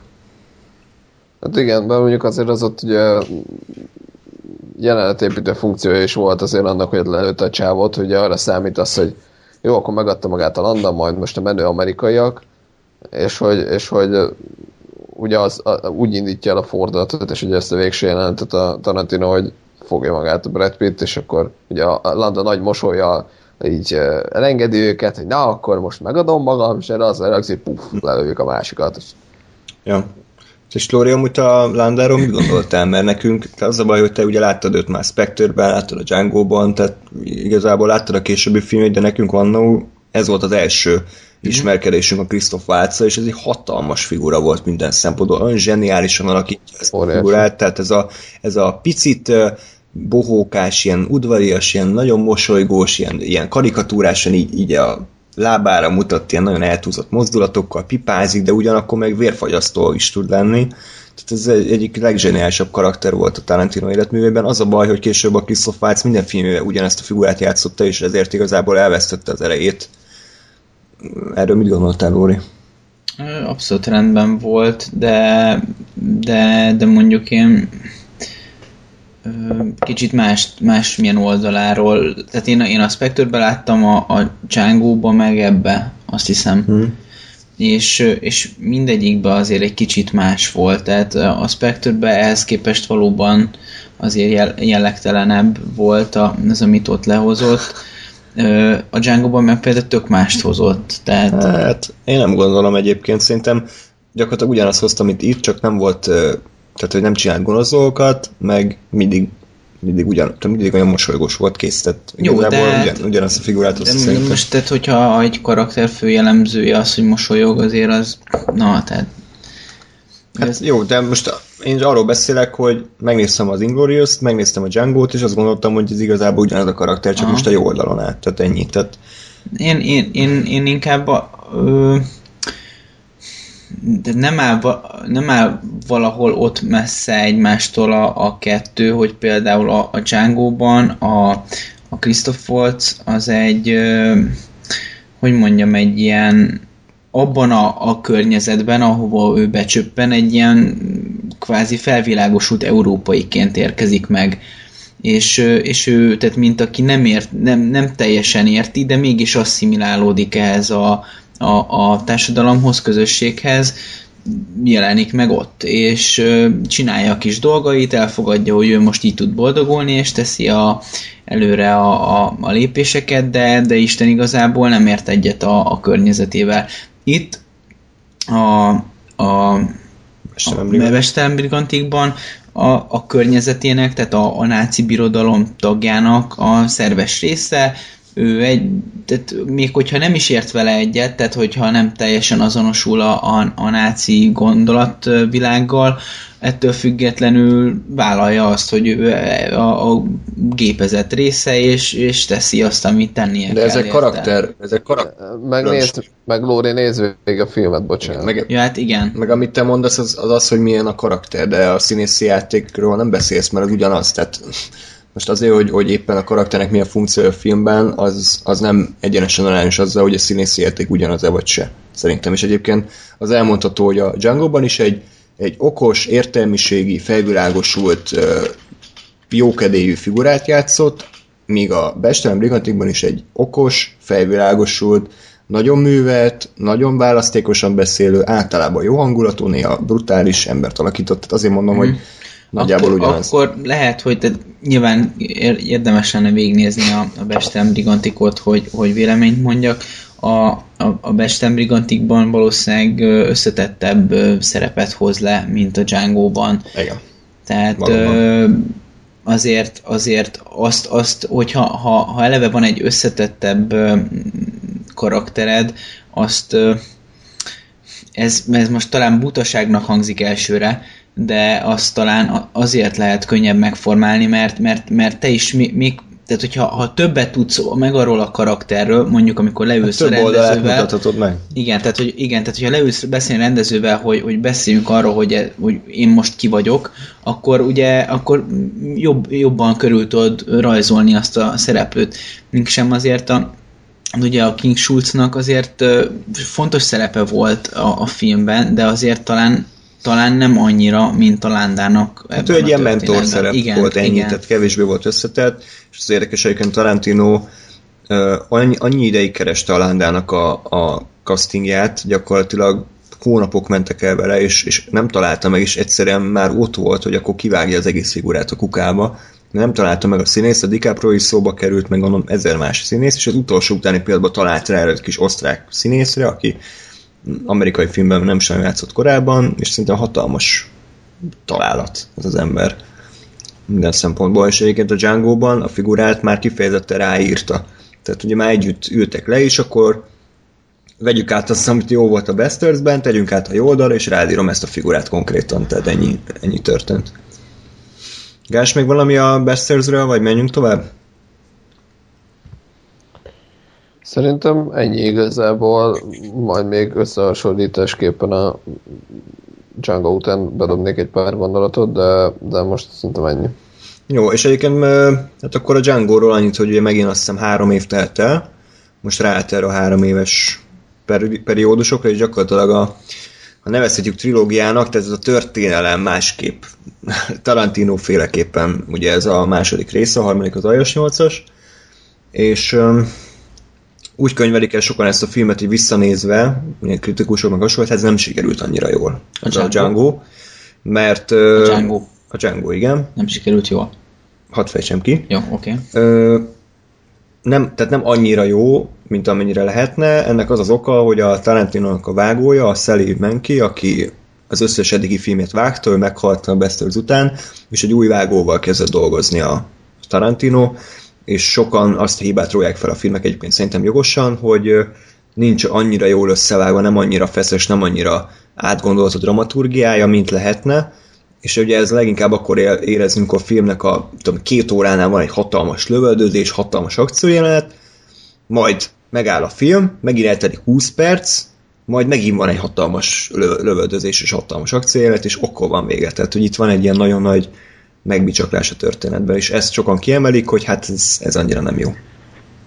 De miért? Tehát én ér, magát, magát azt, amit elmondtál, azt értem, de, de szerintem ad egy, ad egy fura ívet az egésznek. Tehát az, hogy ugye most arról beszélünk, hogy, hogy ugye, bocsánat, összefoglalom a, a gondolataimat, hogy ugye megvásárolják a Brünnhildát, utána nem fog kezet a, a King Schulz, utána mm. lövöldöznek a házban, aztán utána kvázi rabszolgasorba döntik a Django-t, elmegy, majd visszajön. Igen.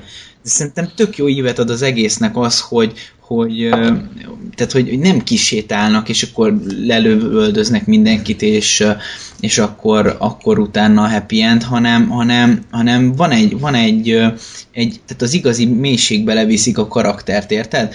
Tehát ugye a Django egész végig fölfelé ível e, ebben a filmben, uh-huh. egyre inkább közelebb kerül a céljához, és hogyha el is érni a célját, szerintem tök értelmetlen lenne. Először le kell vinni a legmélyebb bugyorba, majdnem kieréltetni, és így tovább, és aztán utána fölhozni. Hát oké, okay, ezt logikailag értem, tehát meg lehet magyarázni, bármit meg lehet magyarázni, de attól még érzésben nekem mindig ez egy ilyen, oh, jó, akkor még van 20 perc a filmből, tehát a király visszatérnek is meg lehet védeni a 45 perces lezárását, de attól még az nem biztos, hogy mindenkinek tetszik. Tehát jó. ez is ugyanaz, hogy, hogy meg lehet magyarázni, hogy ez miért van így, de attól még nem biztos, hogy, hogy jobb, hogy így van. Ez egy ízlés dolga. a Django abszolút hibátlan volt. Tehát én, én, én nekem, nekem egyik abszolút ikonikus film. És sokkal jobban tetszett másodjára nézve, mint, mint először, amikor láttam hmm. annak idején. Akkor volt felirat. Igen. Oké. okay. Gásper? Uh, tehát én, én a Bestelen Brigantikkal így kézen fogva, hogy köröltve ezt, ezt tartom a, a legjobb filmének.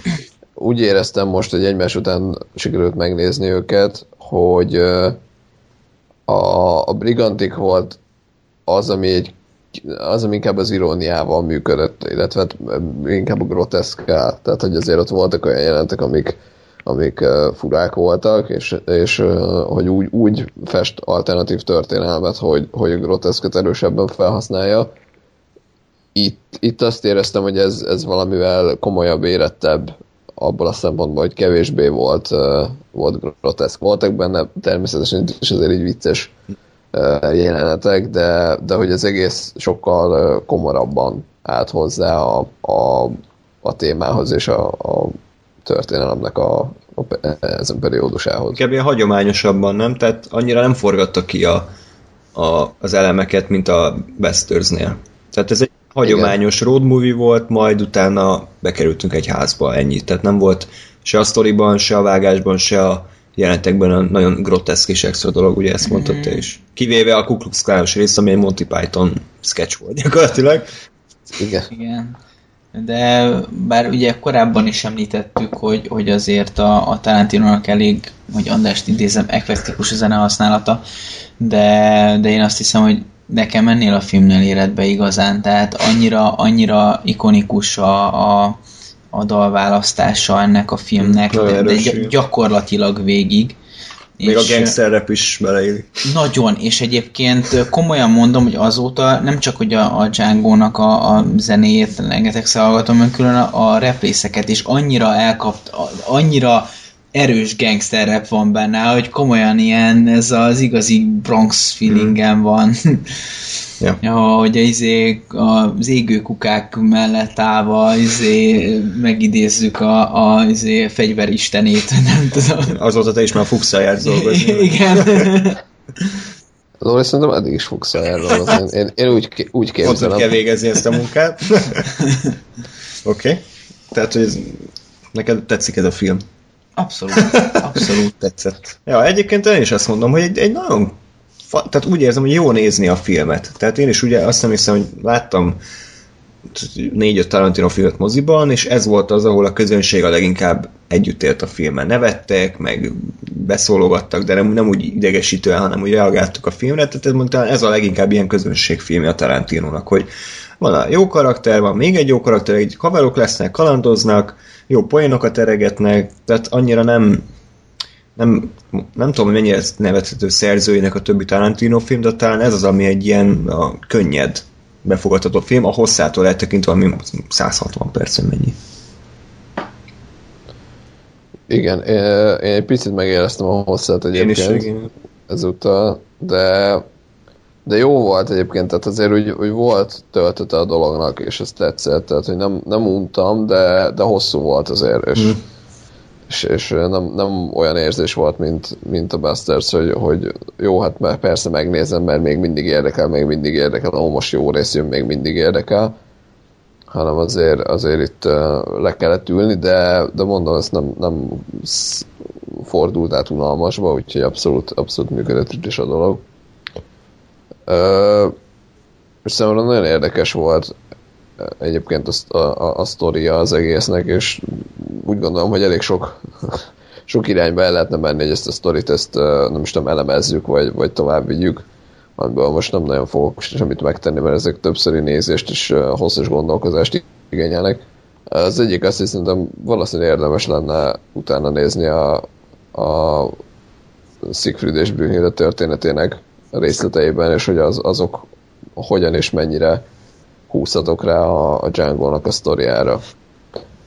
Mert ugye, ugye nyilván megvan a, az, hogy természetesen mivel kimondják, hogy, hogy olyan, mint egy Siegfried, vagy olyan, mint Siegfried, ezért biztos, hogy valami párhuzam van, de, de érdemes lenne, vagy érdekes lehet valószínűleg megvizsgálni azt, hogy mik azok a dolgok, amiket nem mondanak ki a filmben, és mégis a, erre a történetre ö, hajaznak, ment a, a Nibelung gyűrűre.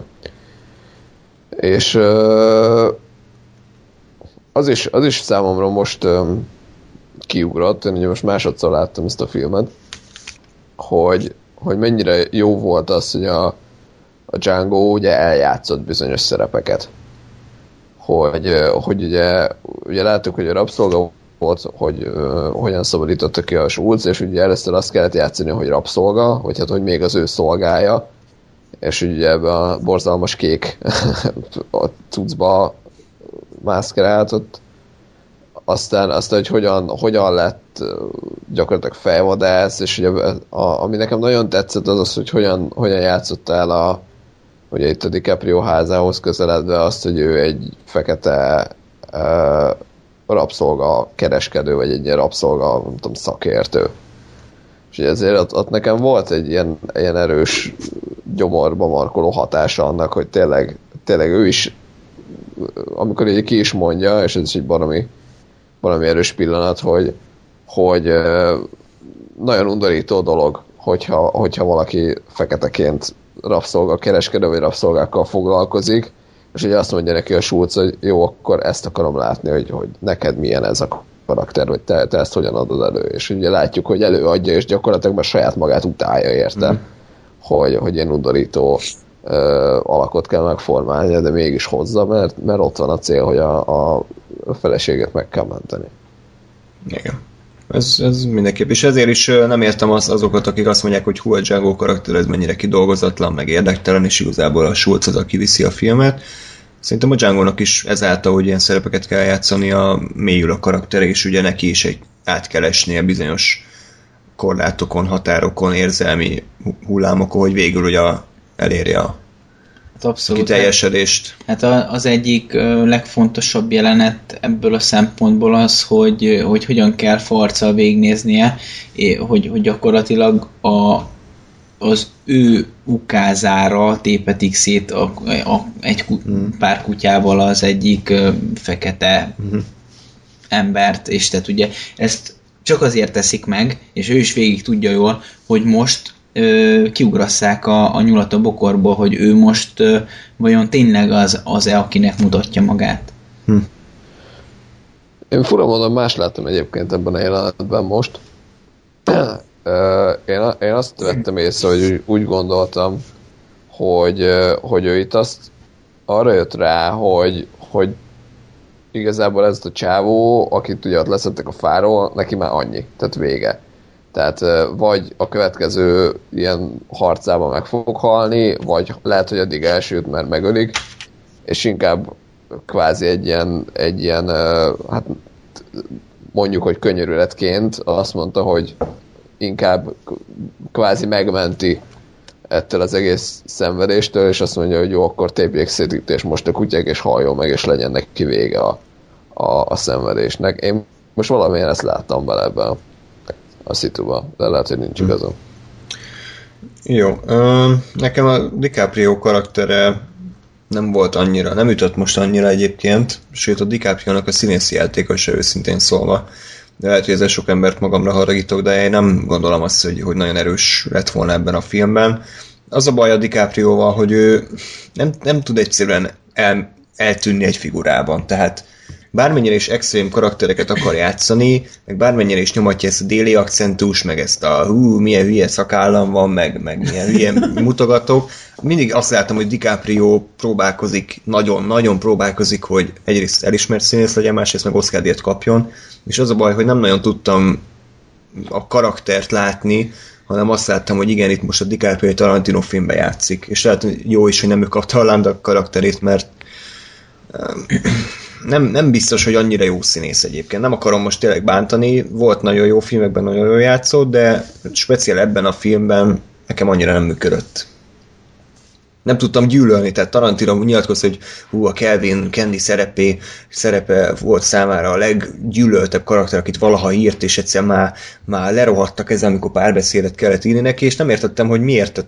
Tehát, átlag rohadék volt, nem volt annyira nagy rohadék igazából. Sőt, igazából Samuel L. Jackson egy nagyobb rohadék volt ilyen szempontból. Mindenképpen. Ja. Mit, ez mit szóltok? Tehát DiCaprio volt annyira jó, hogy megérdemeljen egy Oscar jelölést? Ö, ez Hát mondjuk jó lenne látni ugye az évet. Mindegy, ez a, ez a szerep szerinted jó volt-e? azért, azért erős volt erős volt, úgyhogy akár én azt mondanám, hogy megér, megérdemel egy Oscar jelölést, ha nem is díjat, egy jelölést mm. megérdemel. Gás? Én továbbra is hiszek az Oscar díjakban, vagy a díjakban egyáltalán. Jó, nem kell szerkedni. Hát nem, de én, én nem hipsterségben mondom, azt hanem így gondolom. Jó, oké. Uh, az a, a kérdésem az, hogy jó, jó volt-e? Szerintem jó volt, de, de egyébként én sem éreztem mondjuk, tehát a karakter, inkább, inkább a karakterben nem éreztem azt, hogy tényleg ez most egy, egy ilyen ős rohadék. Mert, mert tehát ebben nőtt picit, fel. picit ebben nőtt fel, mondták, és az ő apja is ezt csinálta, tehát igazából nem nagyon volt választása neki, hogy, hogy más csináljon, tehát erre nevetik igen, igen, pont, pont ez, hogy, hogy ha már ugye itt a Landáról beszéltünk, hogy a, a Landa azért, azért uh, máshol, tehát oké, okay, tudjuk a, a Landa motivációit, meg tudjuk, hogy ő azért csinálta, mert jó benne, de hogy de hogy azt is tudjuk, hogy a történelmi háttérként, hogy azért mondjuk, ha valaki nem akart volna a második világháborúban Németországba katonálnak majd, akkor meg tudta volna oldani, hogy ne legyen. Tehát biztos, hogy el tudott volna menekülni, el tudott volna szökni akármi. És, és hogy a, a, a Landa ennek ellenére ugye kvázi ezt választotta, mert hogy ő ebben jó, hát akkor persze tök mindegy, hogy, hogy ez azt jelenti, hogy ártatlan embereket mészárolok le, de én ebben jó vagyok, ebben fogok most megélni, nekem ez így király lesz, oké. Okay. A, a, a Candy az meg, meg tényleg ez, hogy, hogy egyrészt abban a korban, amit ő csinált, az nem volt társadalmilag nem elfogadott.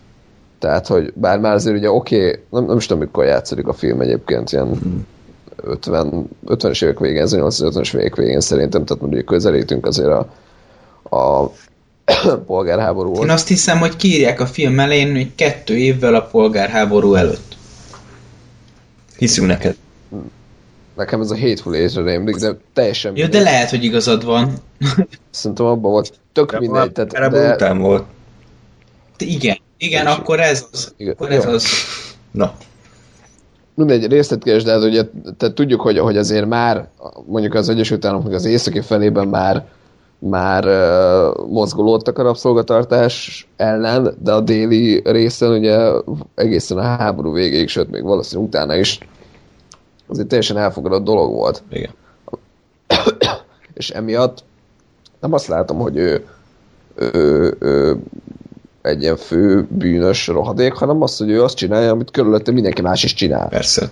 Ami, ami nyilván jó, feldob megint olyan dolgokat, hogy hú, de hát azért lehet érezni meg, hogy az igazán tiszta szívű emberek az ilyen helyzetben is érzik, hogy mi a bűn és mi nem az.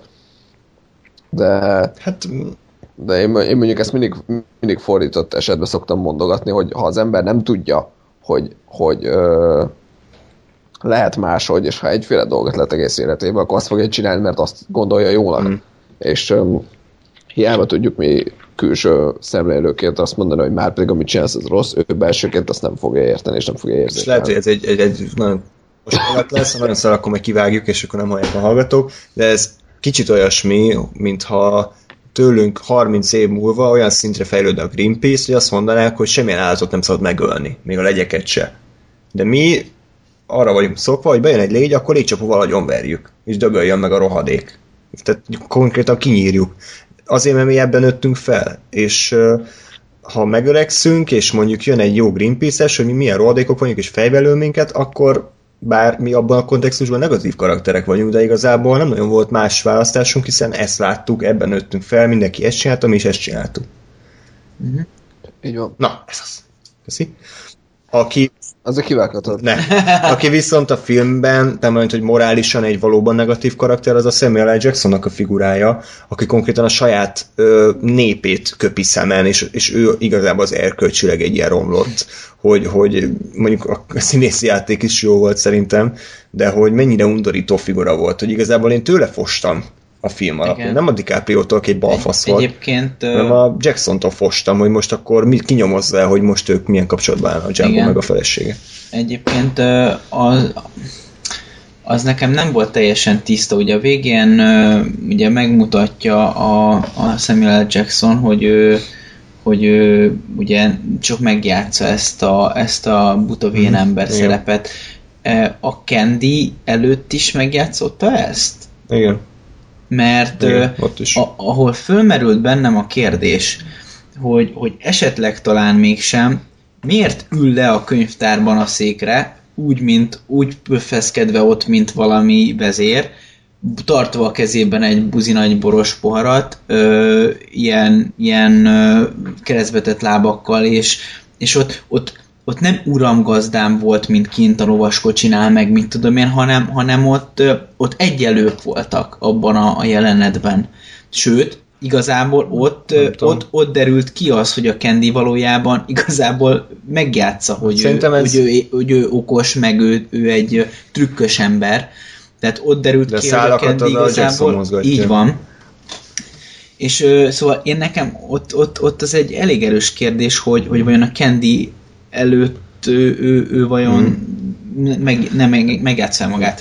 Én, én, én ezt úgy gondolom, hogy ő manipulálja a Kendit, és, és ők, ha nem is beszélték meg, de kimondatlanul is úgy, tehát a többi szolga előtt, meg a többi ember előtt a, ugye a Kendinek kell a főnöknek lenni, és ott Aha. tudatosan háttérbe húzódik, de amikor kett egymás között vannak, ott nem kell megjátszani magát, hiszen ott a Kendi az úgy is befolyásolható. Én ezt így gondolom. Igen, Tehát, hogy de, ott nem kell kinek megmutatnia, hogy a Kendi az mekkora fasza, hanem ott egymás között ott szépen eldumálnak. Ja, igen, de én is erre gondolok, hogy, hogy a Kendi előtt lehet, hogy, hogy, hogy ott megmutatja, hogy ő nem egy, izé, egy szerencsétlen hmm, vénember. Persze még ha, még ha nem is tudatja a Kendi, hogy én amúgy milyen fasz a vagyok, csak ott azért úgy, úgy nem, nem játszik rá annyira, hogy, hogy ja, én Igen. milyen ostoba vagyok. És egyébként a, az, a, a kettő nézése a, a Samuel L. Jacksonnak szerintem az, az, az ilyen abszolút mindent visz. Ugye amikor bejön a Django a, a Schulzal, az, az a nézés, úristen mennyi gyűlölet Igen. sikerült abban a nézésbe.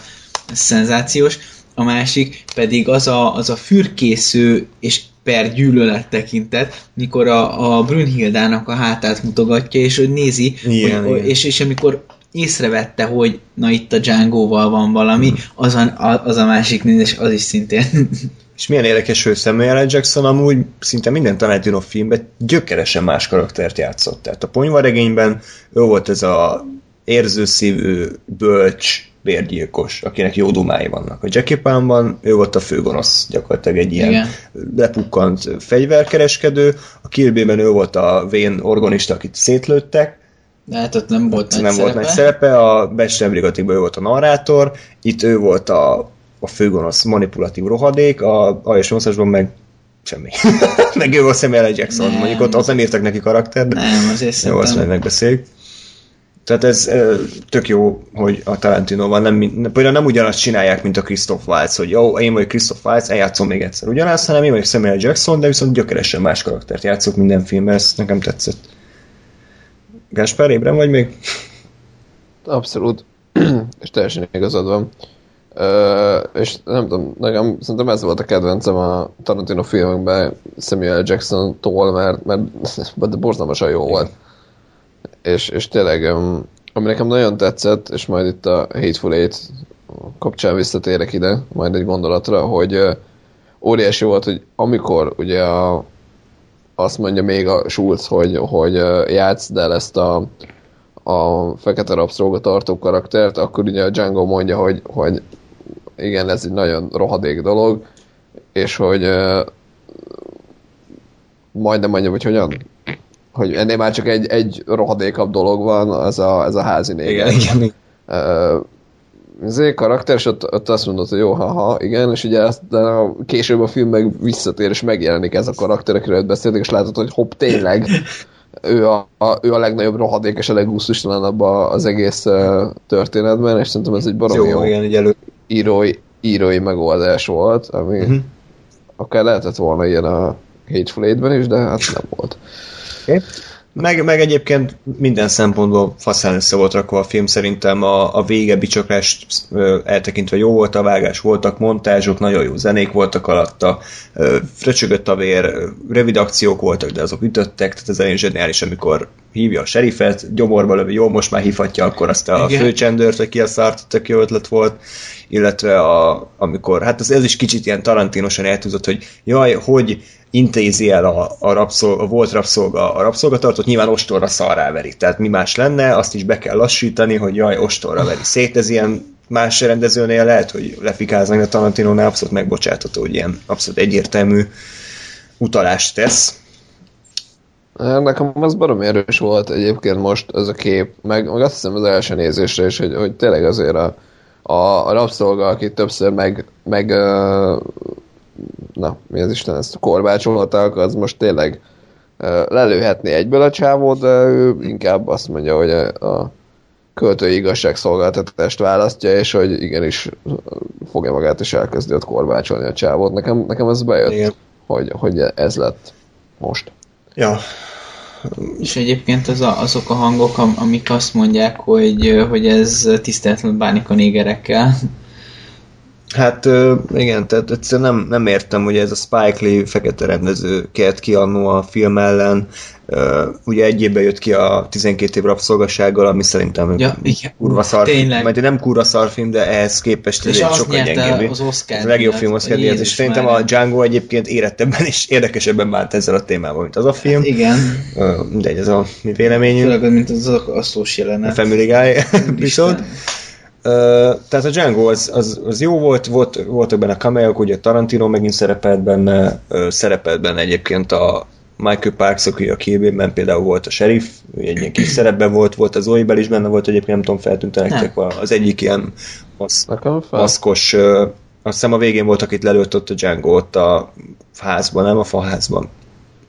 Hát a, a kutyás háznál volt, Igen. akkor is ott volt egyébként, amikor a, a kutyák szétszötték a, a küzdő csávót, meg a végén is oda visszatértek, és ott Ugye volt. szerepelt benne a Walton Goggins, aki az Ajas 8-asban a sheriff, az új sheriff mm-hmm.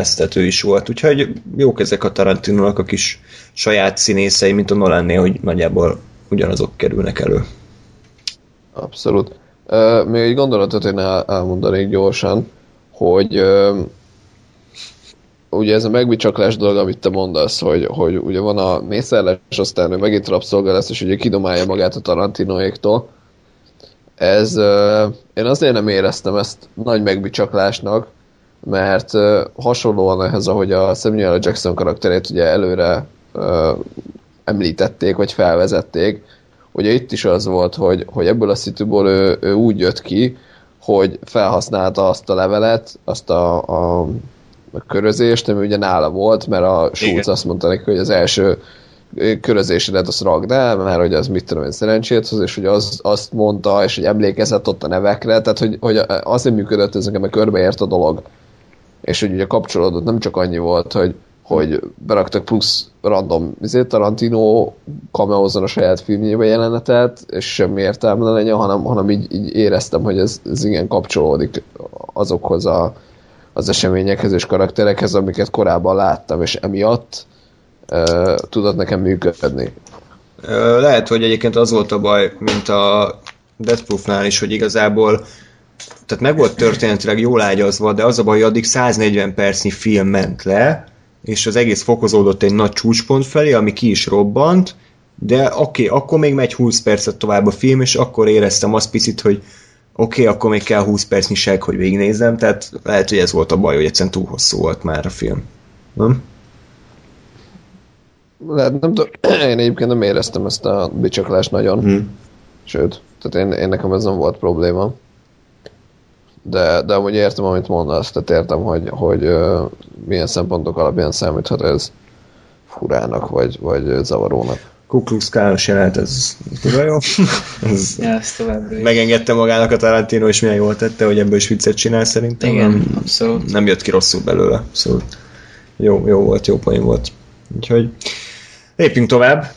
Lóri, szeretném kicsit közelebb hajolnál, mert itt te leszel a pozitívabb hang, Ilyen. uh-huh. úgyhogy képzelheted, hogy mennyire tetszett nekünk. Az Aljas 8-as, The Hateful Eight, ami nem pár debütált a magyar és az amerikai mozikban.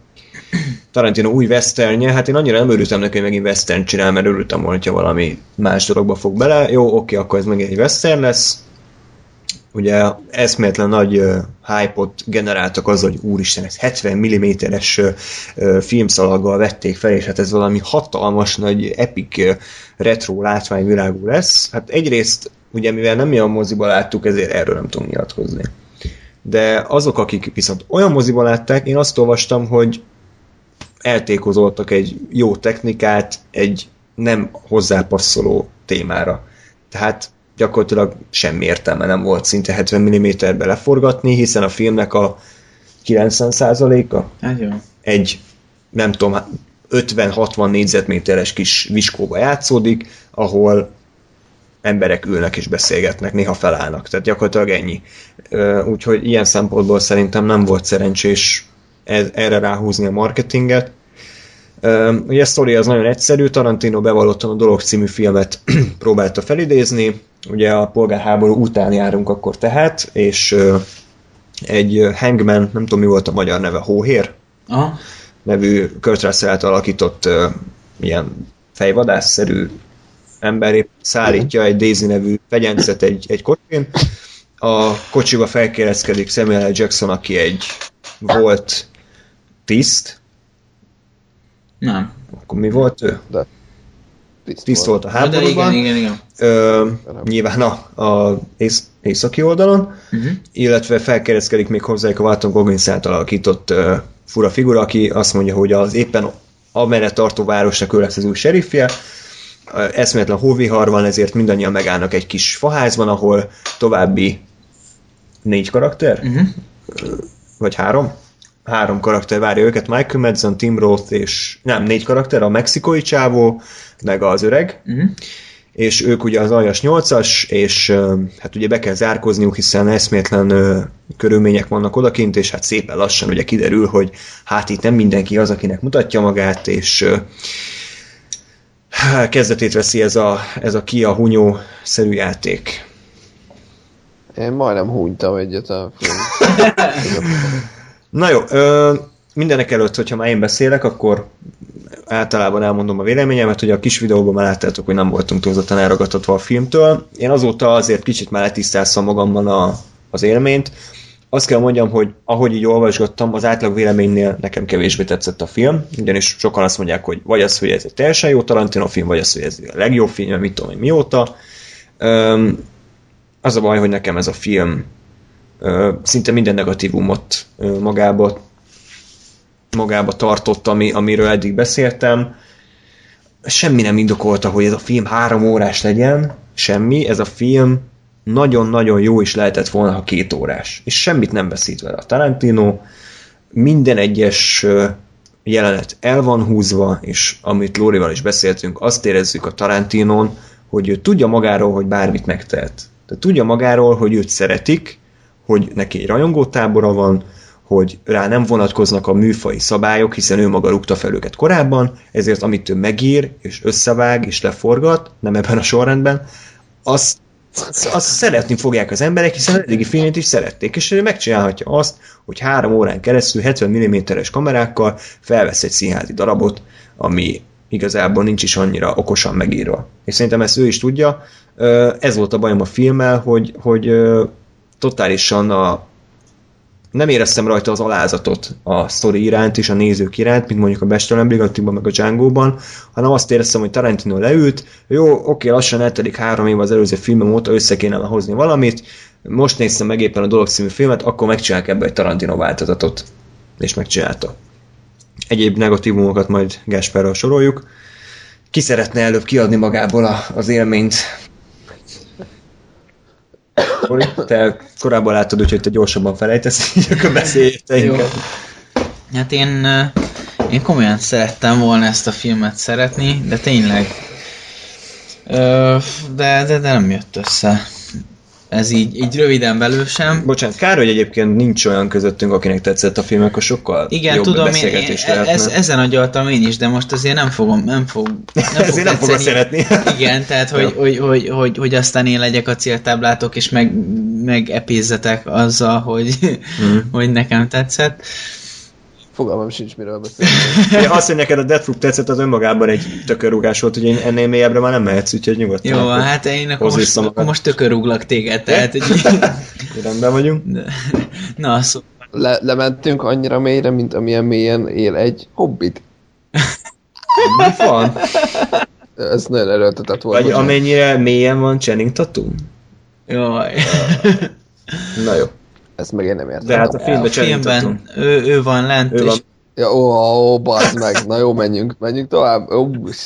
Okay? Mindegy, tehát a, a, a film kezdete az egyébként szerintem hangulatos, de már az első fejezetnek a hosszú kocsikázása az egy kicsit De már, bocsánat, már, sikerült. már a stáblista is hosszú, tehát egy, azt hiszem Krisztus képet, vagy Igen. Mária képet mutat 5 percen keresztül, és csak megy hátra a kamera, és hátulról jön egy kis kocsi. Mindegy, ez, ez, De ez mindent összefoglal, hogy mi lesz később. Ugyanazt nézzük, hossza ideig. Jó, ez, ebben igazad van, de mindegy, tehát ez egy stáblista jelenet, ezzel most nem törődünk. Rendben, nem törődünk. de, de tehát a, az első fejezetnél ért, értem én, a, a, ugye tehát szépen lassan, fokozatosan építjük a karaktereket, ez tök jó. Az is tök jó, hogy, hogy mire eljutunk a házba, már ugye megismerjük a kocsinak a tartalmát, uh-huh. mármint így karakterügyileg, uh-huh. és, és aztán utána szépen lassan ugye végig megyünk a, a hóhér által a benti karaktereken. Már, és, már amelyiken, tehát ugye a Michael Madsen. Hát, az... a, a Michael Madsen az dörmög a tehát ő éppen, éppen kihányja a tüdejét, de hát minden. Tokát növesz. Igen? Hát de az is valami. az az ő karaktere.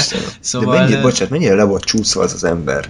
És azonban nem hittem el róla, hogy ő egy kurva jó western hős, pedig azt akarták beállítani. Gáspára, bocsánat, össze is ugrálunk, mindjárt helyet adok, spoiler lesz előre mondom, ugye beszéltük, hogy a Kill B-ben ő egy lecsúszott figura volt, és jól állt neki. De itt ebben a filmben elvileg egy, egy zseniális fejvadásza kellett volna lennie, de itt még lecsúszottabb volt. Ez nem érett össze. Igen. Igen. Na mindegy, szóval tehát így, így valóban ad, adva volt a, a, az a krimi hangulat, amiben ott elkezdenek nyomozni, csak hát igazából sajnos nem volt annyira működőképes a dolog, ugyanis engem például többek között azért sem érdekelt, hogy itt most ki, ki fog nyerni, meg ki nem fog nyerni, mert most engem miért érdekeljen, hogy a hóhérnak sikerül-e fölakasztani a, a nőcit? Tehát így igazából nem lesz érzelmi kötődésem. Miért, miért aggódjak azon, hogy most ki mit akar csinálni ezzel a nővel? Szóval nem, nem, nem pontosan értettem ezt a dolgot. Mindegy. A, a, a, a filmről igazából annyit, hogy, hogy szerintem voltak olyan pontjai, amikor, amikor nagyon működött, és amikor nagyon beszívott, és oda tapadtam a képernyőre, amikor megvoltak a jó párbeszédek a, a, a jó fordulatok, és így tovább, és így tovább, nyilván itt tehát a párbeszéden belül, tehát hogy jó, jó oda-vissza reagálások voltak, de aztán utána megint elengedett, tehát aztán megint beszívott, aztán megint elengedett, és ezért tehát érezni valóban, hogy a hossza az, az igen tekintélyes ami, ami talán kiemelkedő volt, lehetett volna számomra, amikor elkezdik meghúzni azt, hogy na itt legyen akkor egy határvonal, és akkor az asztal a, a, üzé, a demarkációs hmm. vonal, vagy mi a franc, most eszembe jutott ez a szó, de most nem, nem pontosan emlékszem, mit jelent. Na minden. Helyettesítse le mindenki arra, jó, ami, értelme. Jól hangzik, de most e- e- elfelejtettem, hogy miről szó, de hogy az az ilyen olyan, olyan vonal, vagy olyan hely, ami, ami a béke helye, és akkor ami, amit, ami a ami egyik irányba van az egyik, a másik a másik. És én elkezdtem már tényleg ott így na ott nagyon felizgultam, hogy na most csi- csinálunk egy, egy ilyen házon belüli észak-délt, mm. és hogy, hogy, hogy, hogy hogyan fogunk elkezdeni egymással csatázni a házon belül. Na, helyett mi lett? Vérhányás. Semmi, de az egyébként jó volt hát, szerintem. Az jó. Igen, csak az is nem tartott annyi ideig, hogy... Meg, meg és az egész filmben így hányta volna a pofán, de mindegy. Szóval... Ezt 4D-be kellett volna nézni. Igen. Véres hányás az arcodban. Behívnak ilyen alkoholista csöveseket az utcára, egy száz forintért, hogy hányanak nézők arcába. Ja, Istenem. Szóval azért a, a Samuel L. Jacksonnak a, a hosszas... Melyik, a, a, amikor leszopott? Igen, hmm. igen. igen. Gondoltam, hogy arra gondolsz, Lóri, néztem, hogy hát igen, ez volt az eljött, amire Lóri célzott, hogy így érdekes, kicsit feszengős. Igen, sztori. igen. És, és tényleg szerintem ott, ott elég, elég, elég nagy feszültséget sikerült generálni mind, mind a nézőben, mind, mind a, a karakterben, és ugye ahogy egyre próbál rálicitálni a Samuel L. Jackson, és egy, egyre, egyre tovább húzza a történetet, ezért ez egy, ez egy szerintem egy jó pontja a filmnek. A, a fordulat, a nagy fordulat, hát igazából azeg most, tehát így most már, már majdnem odáig jutottunk, hogy megoldjuk, és most kezdjük előről, tehát így mm. én már annyira nem élveztem. Mármint, melyik a nagy fordulat, hogy hát a, a, a, a, igen, a tököllövés. Mm. Uh, és aztán meg, meg, meg egy, egy vergődésé változott a film, szó szerint mindenhogyan. És akkor még jött ez a nagyon hosszú flashback, hogy akkor még fél órán keresztül végignéztük, hogy akkor a cselintató még megérkeznek, és tehát, hogy az is értettem a funkcióját, de na, az is túl volt magyarázva, túl volt nyújtva. És egyébként érdekes, hogyha az nem menne benne, akkor gyakorlatilag egy lineáris Tarantino filmet látnánk. Ja, ezt pont, bocsánat, akartam is mondani, hogy Tarantinónak mennyire változik ez a időkezelési stílusa. Tehát ugye még a kutyaszorítóban is nagyjából egyébként a ponyvaregényben hogy össze-vissza voltak, a Jackie Brownban ott annyira nem. Kill Bill-ben össze-vissza voltak a sztorik, és a Death Proof óta meg teljesen átállt erre szinte erre a lineáris történetmesélése, úgyhogy elvetette ezt a régi Tarantino stílusegyet. Ebben is ugye nem volt semmi igazából. Volt Nem. egy flashback, az kész. Ja. Na, Gáspár, release the Kraken, nézd meg a filmet. Soha. nem, nem, tehát nekem, nekem ez Tarantino legrosszabb filmje. Ö, az a baj, hogy, hogy öm, látom azokat a sarokpontokat, amik működhetnének.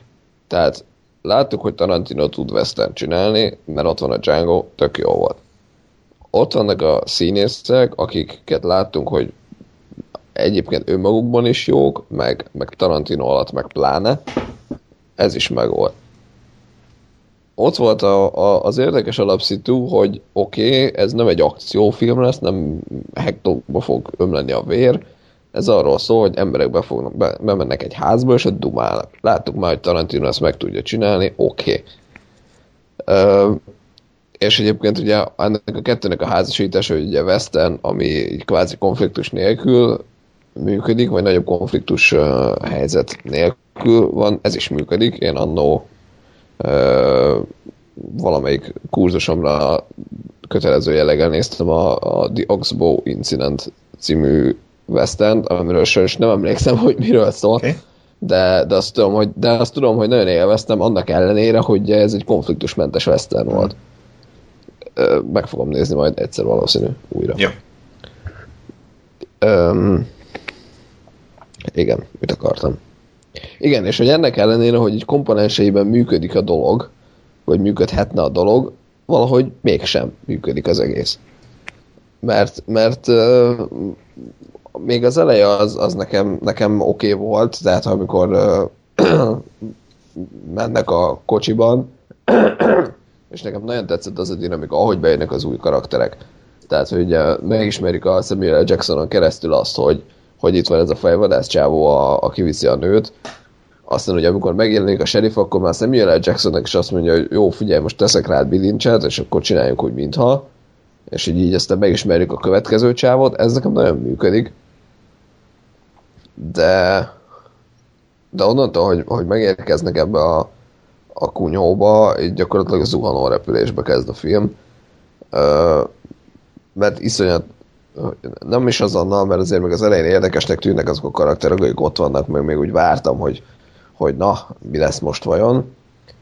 De, de tényleg egy idő után iszonyatosan érdektelenné vált az egész, mert, mert a karakterek egyszerűen nem, nem karakterek voltak, hanem, hanem így voltak valakik, csináltak dolgokat, Tehát és, és egyáltalán nem érdekelt, hogy kik ezek, és nem tudtam izgulni senkiért, és, és halálosan unalmas volt, és nem érdekelt az egész. Igen, egyszerűen nem tudjuk, hogy honnan, honnan fogjuk meg a filmet, mert annyi helyről meg lehetne fogni. Én onnan közelíteném meg a dolgot, hogy a Tarantino nem műfai filmeket csinál. Ő nem csinál akciófilmet, nem csinál vígjátékot. Ő Tarantino filmeket csinál, ami abból áll, hogy egy műfajnak vagy több műfajnak a bejáratos sablonjait kiforgatja és a saját képére formálja. Ugye? Na most az Ajas 8-asnak is van egy műfaja, nem a western, hanem ez a kamara dráma, kamara thriller. Viszont az a baj, hogy ez a műfaj, ez azt igényli, hogy legyen egy nagyon faszán, nagyon pontosan megírt, nagyon fordulatos, és, és nem logikailag nem széteső forgatókönyv. A probléma az, hogy Tarantino nem ilyen forgatókönyvet írt, hanem Tarantino egy Tarantino forgatókönyvet akart írni, amiben rengeteget pofáznak, amiben idióta karakterek vannak, amiben vér van, de, de a műfaj az kidobja magából ezt a stílust, és egy idő után logikátlanságok kezdenek feljönni, és ezek azért zavaróak, mert amúgy a film tehát e- ez az történet, ez igényli, hogy ne essen szét logikailag. Majd erre rátérünk, hogy, hogy mikre gondolunk. Gás, ha remélem emlékszel példákra, amely már egyre kevésbé. De, de nekem ez, ez volt az első nagy problémám, és ebből adódóan gyakorlatilag semmi meglepetés nem volt a filmben. Tehát ha, ha már karakterekre nézzük, tehát mik, mik, kik azok a karakterek, akikkel a legtöbbet foglalkozott a film? A Samuel L. Jackson figurája, na hát ő jó fiú volt. A Kurt Russell figurája, na hát ő is jó fiú volt. A, a sheriff figurája, na hát ő is jó fiú volt. És mindenki más ről alig foglalkozott a film, és na hát kiderült, hogy azért nem foglalkozott velük a film, mert ők voltak a rosszak. Tehát ez, ez olyan szinten szerintem egy ilyen forgatókönyvírói uh, kurzuson a, a legnagyobb, az első órán a legnagyobb hiba, amit el lehet követni, hogy belépek az ajtón, és azon gondolkodom, hogy ki lehet a rossz, és az első gondolatom az a Tim Rose, a, Tim Rose, a Michael Madsen, a mexikói, meg a öreg faszi. És ők voltak a rosszak. Tehát, hogy akkor mi, akkor mit akar a film? Tehát akkor mi a célja a filmnek? Meg akar engem lepni? Azóta meglepetés, hogy Channing van a, a pincébe? De az egy ilyen seggéből kihúzott fordulat. Ennyire az is lehetett volna, hogy, hogy ufók szállnak le a szomszédban, és Family Guy-t néz. Tehát egy, az is lehetett volna. Igen, egyébként, bár most nyilván kicsit túlzásba esnünk, de a Family guy legalábbis nem. De egyébként... Az ufóknál nem. De azért nem, mert pontosan többször éreztem a film alatt, hogy, hogy egyszerűen nem létezik saját maga a filmnek, a saját univerzumán belül ez az egész dolog. Ennek most nem volt nagyon értelme. Ez kevésbé bölcsészesen, hogy fogalmazzák meg. Úgyhogy ahogy elmondtam a Django-nál, hogy nagyon tetszett, hogy, hogy egyrészt előre utaltak mondjuk a Samuel Jackson karakterére, másrészt, hogy a, a két tűzharc között ugye ő úgy szabadult meg, hogy a saját életére és az általunk is látott tapasztalataira hivatkozott, és az abból tanultakat érvényesítette. Itt, itt ez egyáltalán nem volt. Tehát itt minden, amit kimondtak, és minden, ami történt, az abban a pillanatban született meg. Annak nem volt előzménye. Nagyon ékes példája ennek az, amikor ugye a, ugye a mexikóit folyamatosan próbálják lebuktatni. Hogy, hogy, hogy a, és így kapjuk az infót, hogy ez a, a nő, aki ez a hely, mi a, Mini. Hogy a Mini utálja a mexikóiakat. De ez ugye nem úgy nézett ki, hogy te valamikor láttál egy flashbacket a Miniről, aki utálja a mexikóiakat, vagy elmondták előtte, hogy ú, most menjünk Minihez, de vigyázz, ugye nem vagy mexikói, mert ő utálja őket. Nem, nem így kaptuk meg, hanem amikor éppen ott tartott a történet, hogy, hogy uh, azt következett, hogy a Samuel Jackson épp neki ment a mexikóinak, hogy ó, ó, te biztos kamuzol, akkor ja, egyébként onnan tudom, hogy kamuzol, hogy Mini utálja a mexikóiakat. És így ülsz, hogy jó, de most ha azt mondtad volna, hogy a Mini egy zé, a Mickey Egérnek a barátnője, az ugyanennyire lett volna releváns. Ha azt mondod, hogy a Mini az a zöld ufó, aki a szomszédban a filmligájt néz, az ugyanennyire működött volna, mert semmi nem alapozta meg. Igen. Ez, ez pont, hogy a műfajnak elvárása lenne, hogy, hogy előre utalgat. Egy, egy ilyen előreutalás fedeztem fel, vagy más felett, egyik a berúgott ajtó, hogy az éke beszögelni berúgták, Igen. a másik meg, hogy volt egy kis cukorka darab, nem tudom, emlékszel -e, Lóri mutatták igen, el, a rés között. Igen, igen, igen. És ugye kiderült később, hogy azért, mert a nő éppen fogta a cukorkát, lelőtték, és oda bement. De ez ebből sokkal több kellett volna, hogy amikor a végén a idézés nagy fordulat kiderül, hogy akkor fejemre csak, hogy bazd, akkor ezért volt ez a korábbi X dolog. De ilyen nem volt, hiszen mert nem, a Tarantino nem vette arra a fáradtságot, hogy miután kitalálta, mi a fordulat, visszamegy a forgatók elejére, és elhint ilyen kis uh, infomorzsákat. Mm. Lóri, váradsz egy Abszolút. Igyekszem magam fölpumpálni. Ö, hát igen, de ez nem tudom, tényleg az a, az a baj, hogy, hogy ez egy ilyen nagyon hosszan elnyújtott színházi darab, ami, ami, amiben a hatalmas fordulat az nem annyira hatalmas fordulat, és ezt így sok szempontból meg lehet fogni, de sajnos semmilyen szempontból nem menti meg a filmet. És mindezt egyébként meg lehetne bocsátani, ha jó szövegek és jó figurák lennének a filmben. De az a baj, hogy én őszintén szóval nem találtam ilyet. Nem, mert, mert igazából a, ami nekem működött, az, az, az azért többek között a Samuel L. Jackson volt, meg, meg a, a Daisy, vagy hogy hívják. Mm, igen. Hát ugye ők, ők, ők vitték el a, a hátán, én, én a serifet sem nagyon ér, éreztem, pedig sokan említették, én is nézegettem egy-két véleményt, hogy a sheriff mekkora, mekkora karakter volt, meg ugye az, hogy hogy, hogy, ő, hogy ő benne ugye nem bíztak, mert ő a, a francia tudja milyen bandával volt együtt, és azok rossz fiúk voltak, és akkor nyilván ő is rossz fiú. Hát nem tudom, meg, meg az, ugye, de próbálták létrehozni ezt a légkört abban a házban, hogy, hogy itt hogy ne, ne, ne bíz senkiben, de, de úgy, úgy ez, a, ez az egész dolog ez akkor működik, hogyha egyáltalán van kiért izgulnod. Hmm. És mivel egyébként, tehát még a legjobb karakterek, mint, mint mondjuk nekem ilyen volt a Samuel Jackson, tehát a, a, akivel azért, azért kb. szimpatizáltam, sem volt olyan, hogy na jó, hát akkor most érte aztán rohadtul izgulok, vagy, vagy, vagy én őt nagyon meg akarom menteni, bár mondjuk azért a tököllövéssel azért Hát így... igen, de az a baj, hogy a film felén ugye elkezdték őt is bemoskolni ezzel a leszopós monológgal, tehát ott tök unszimpatikussá vált a figura, ez azt mondtam, hogy jó, hát hogyha ennyire meg akarod velem utáltatni, akkor nem érdekel, lőjék le, leszarom. Tehát ez volt a baj vele. Igen, de ez valahol, valahol meg, meg ott is jó, hogy, hogy, hogy megpróbálja kiegyensúlyozni a karaktereket, érted? Hogy ja, jó, nincs abszolút igen. jó fiú, abszolút gonosz gyerek, és, és ez, ez valahol jó, csak tehát, hogy így egy kicsit több, több valami kellett volna ahhoz, hogy, hogy én bárkit is úgy, úgy meg, megtartani akarjak magam mellett, és, és hmm. izguljak érte.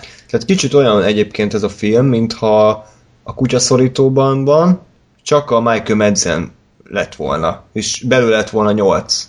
Tehát nyolc Michael Madsen nem érdekel, hogy közülük melyik a zsaru, mert minden, mindegyik unszimpatikus, mert mindenki ilyen idióta, őrült, és leszarom, hogy mi lesz velük. Ellentétben a kutyaszólítóval ugye volt a, a Harvey Keitel, volt a Tim Rose, volt a, a Steve Buscemi, és volt a Michael Benson, aki egyébként pszichopata volt. Tehát ez volt, hogy, hogy különböző karakterek voltak, és, és különböző a pozitív mérlegnek a különböző fokain álltak. Az Ajas 8-asban szinte minden karakter a negatív részen áll, és ezért van az, hogy nem érdekel, hogy ki a gonosz. Igen, igen, igen, igen, igen. Én egyébként a cím miatt gondolom, hogy le, lehet, hogy, hogy ebben volt valami koncepciózusság. Tehát, hogy... Biztos. Hogy, hogy direkt van az, hogy mindenki rohadék, és direkt van az, csak, csak ettől függetlenül ez továbbra sem nagyon uh, működik. se, se itt, se úgy egyáltalán is általában, uh, vagy az esetek legtöbb, legnagyobb többségében, hogyha az embernek nincs olyan pontja, vagy olyan karakter a film, akivel azonosultunk. Igen, tehát ez, Igen. Ez, ezt én úgy tudnám elképzelni, mint valami popdalt refrén nélkül, tehát az úgy, az úgy elég, elég nehezen fog a füledbe mászni, hogyha nincs egy könnyen visszadudolható refrén, ami mondjuk Igen. így többször visszatér. Szerethető karakter nélkül én nem tudom elképzelni, hogy, hogy, hogy, hogy meg tudok nézni egy ilyen filmet. Ennél sokkal összetettebb a probléma, mert nem csak az a baj, hogy csak gyű, tehát gyűlölni való negatív karakterek voltak a filmben. A probléma az, hogy totál semmilyen karakterek is voltak a filmben, akik, akik nem azért nem érdekeltek, meg gonoszak voltak, hanem mert nem tudtam, hogy az mi.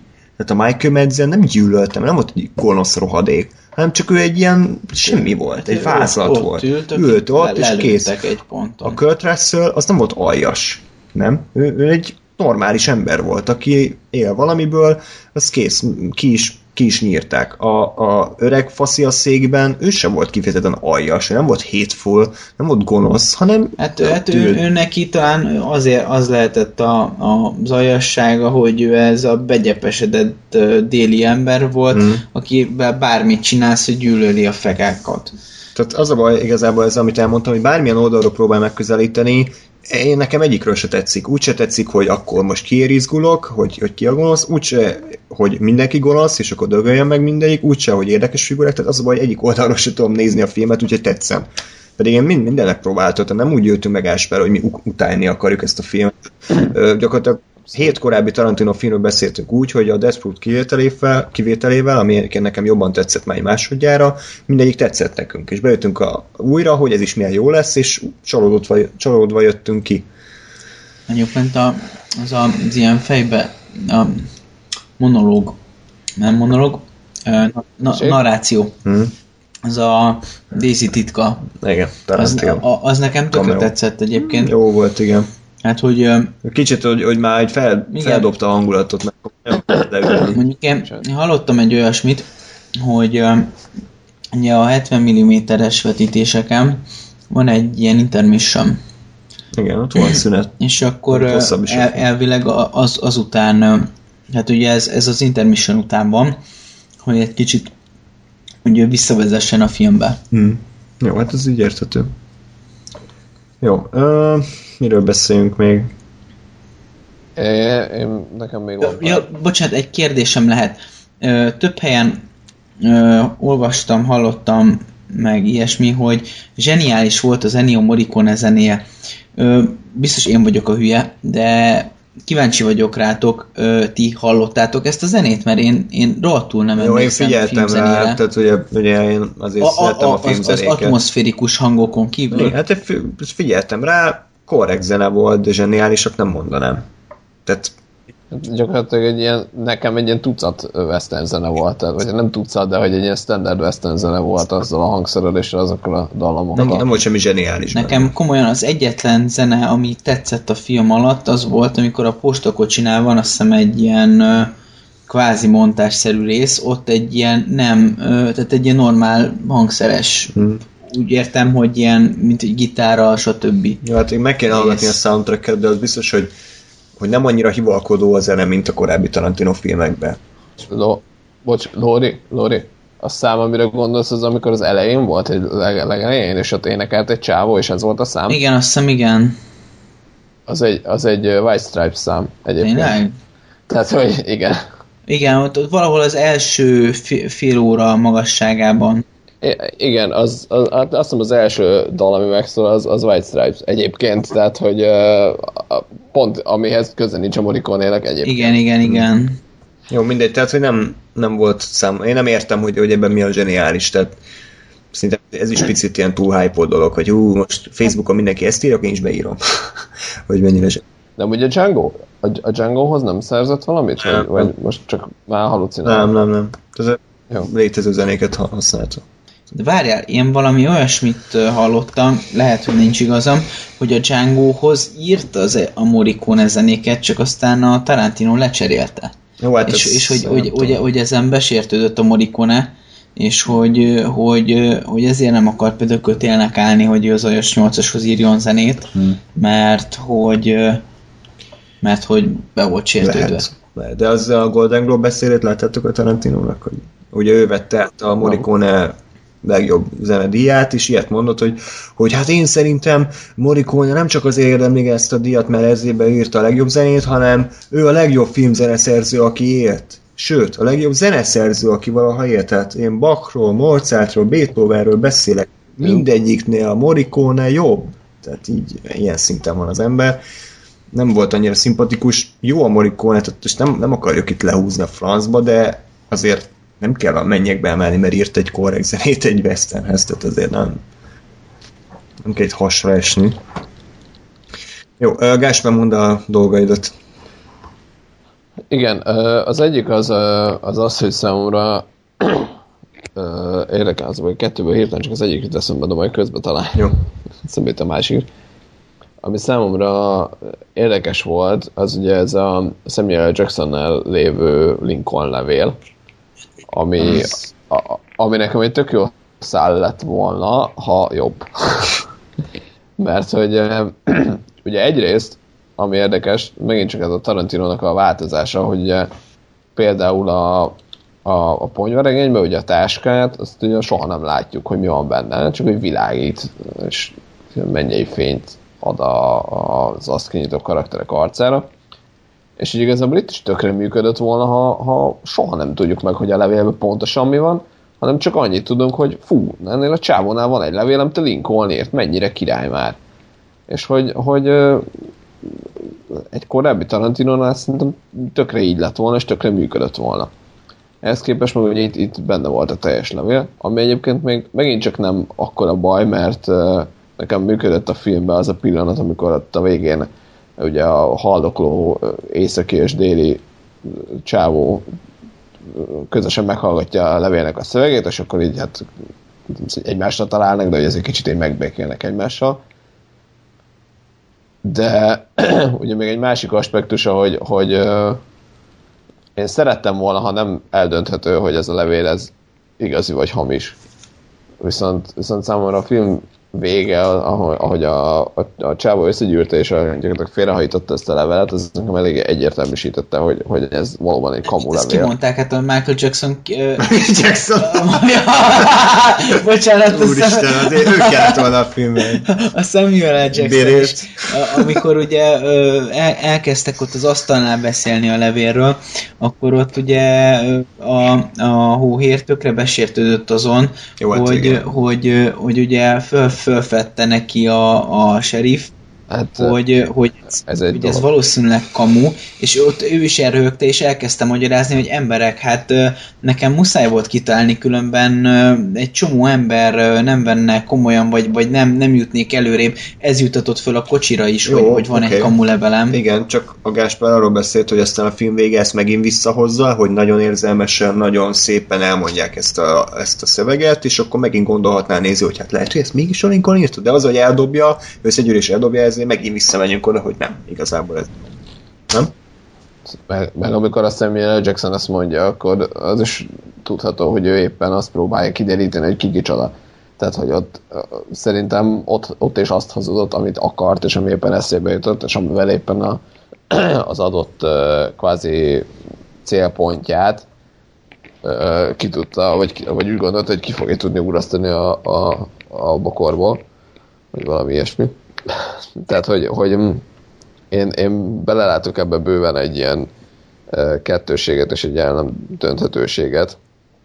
Egészen addig a pillanatig, amíg tényleg a végén az csávó azt mondja, hogy, na, hogy összegyűrésre félredobja ezt az egész levelet.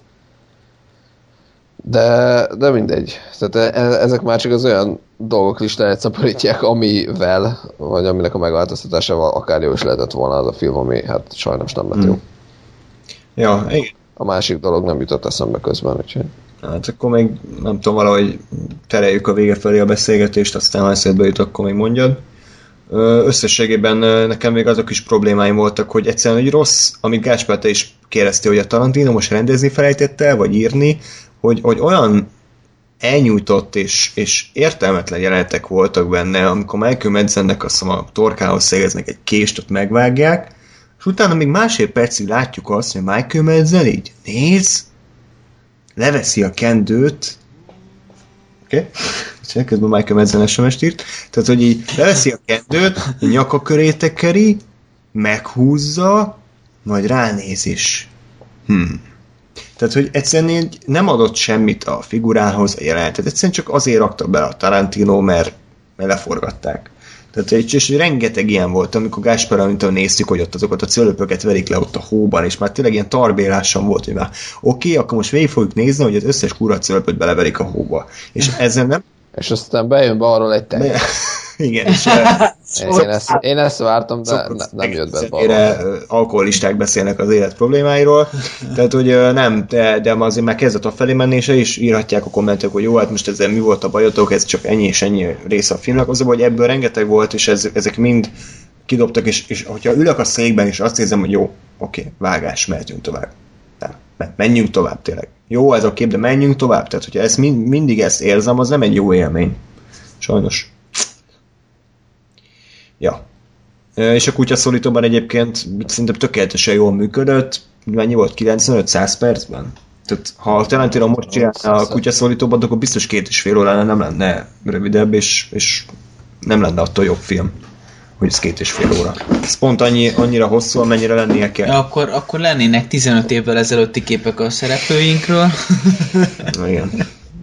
És igazából az párbeszédek is egyébként olyan volt a Hateful Eight-ben, hogy, hogy teljesen a Tarantino már így visz, már eltért a régitől. Tehát, hogy így beszéltek a filmben az aktuális dolgokról, de nem volt benne ilyen, nem éreztem azt, hogy hú, ez, ez milyen fasz a Tarantino párbeszéd. Jók voltak a párbeszédek, jól meg voltak írva, de de egy ilyen kamaradarabnál, ahol gyakorlatilag semmi más nincsen, csak párbeszéd, azért ennél szinte ütősebbeket is össze lehetett volna hozni.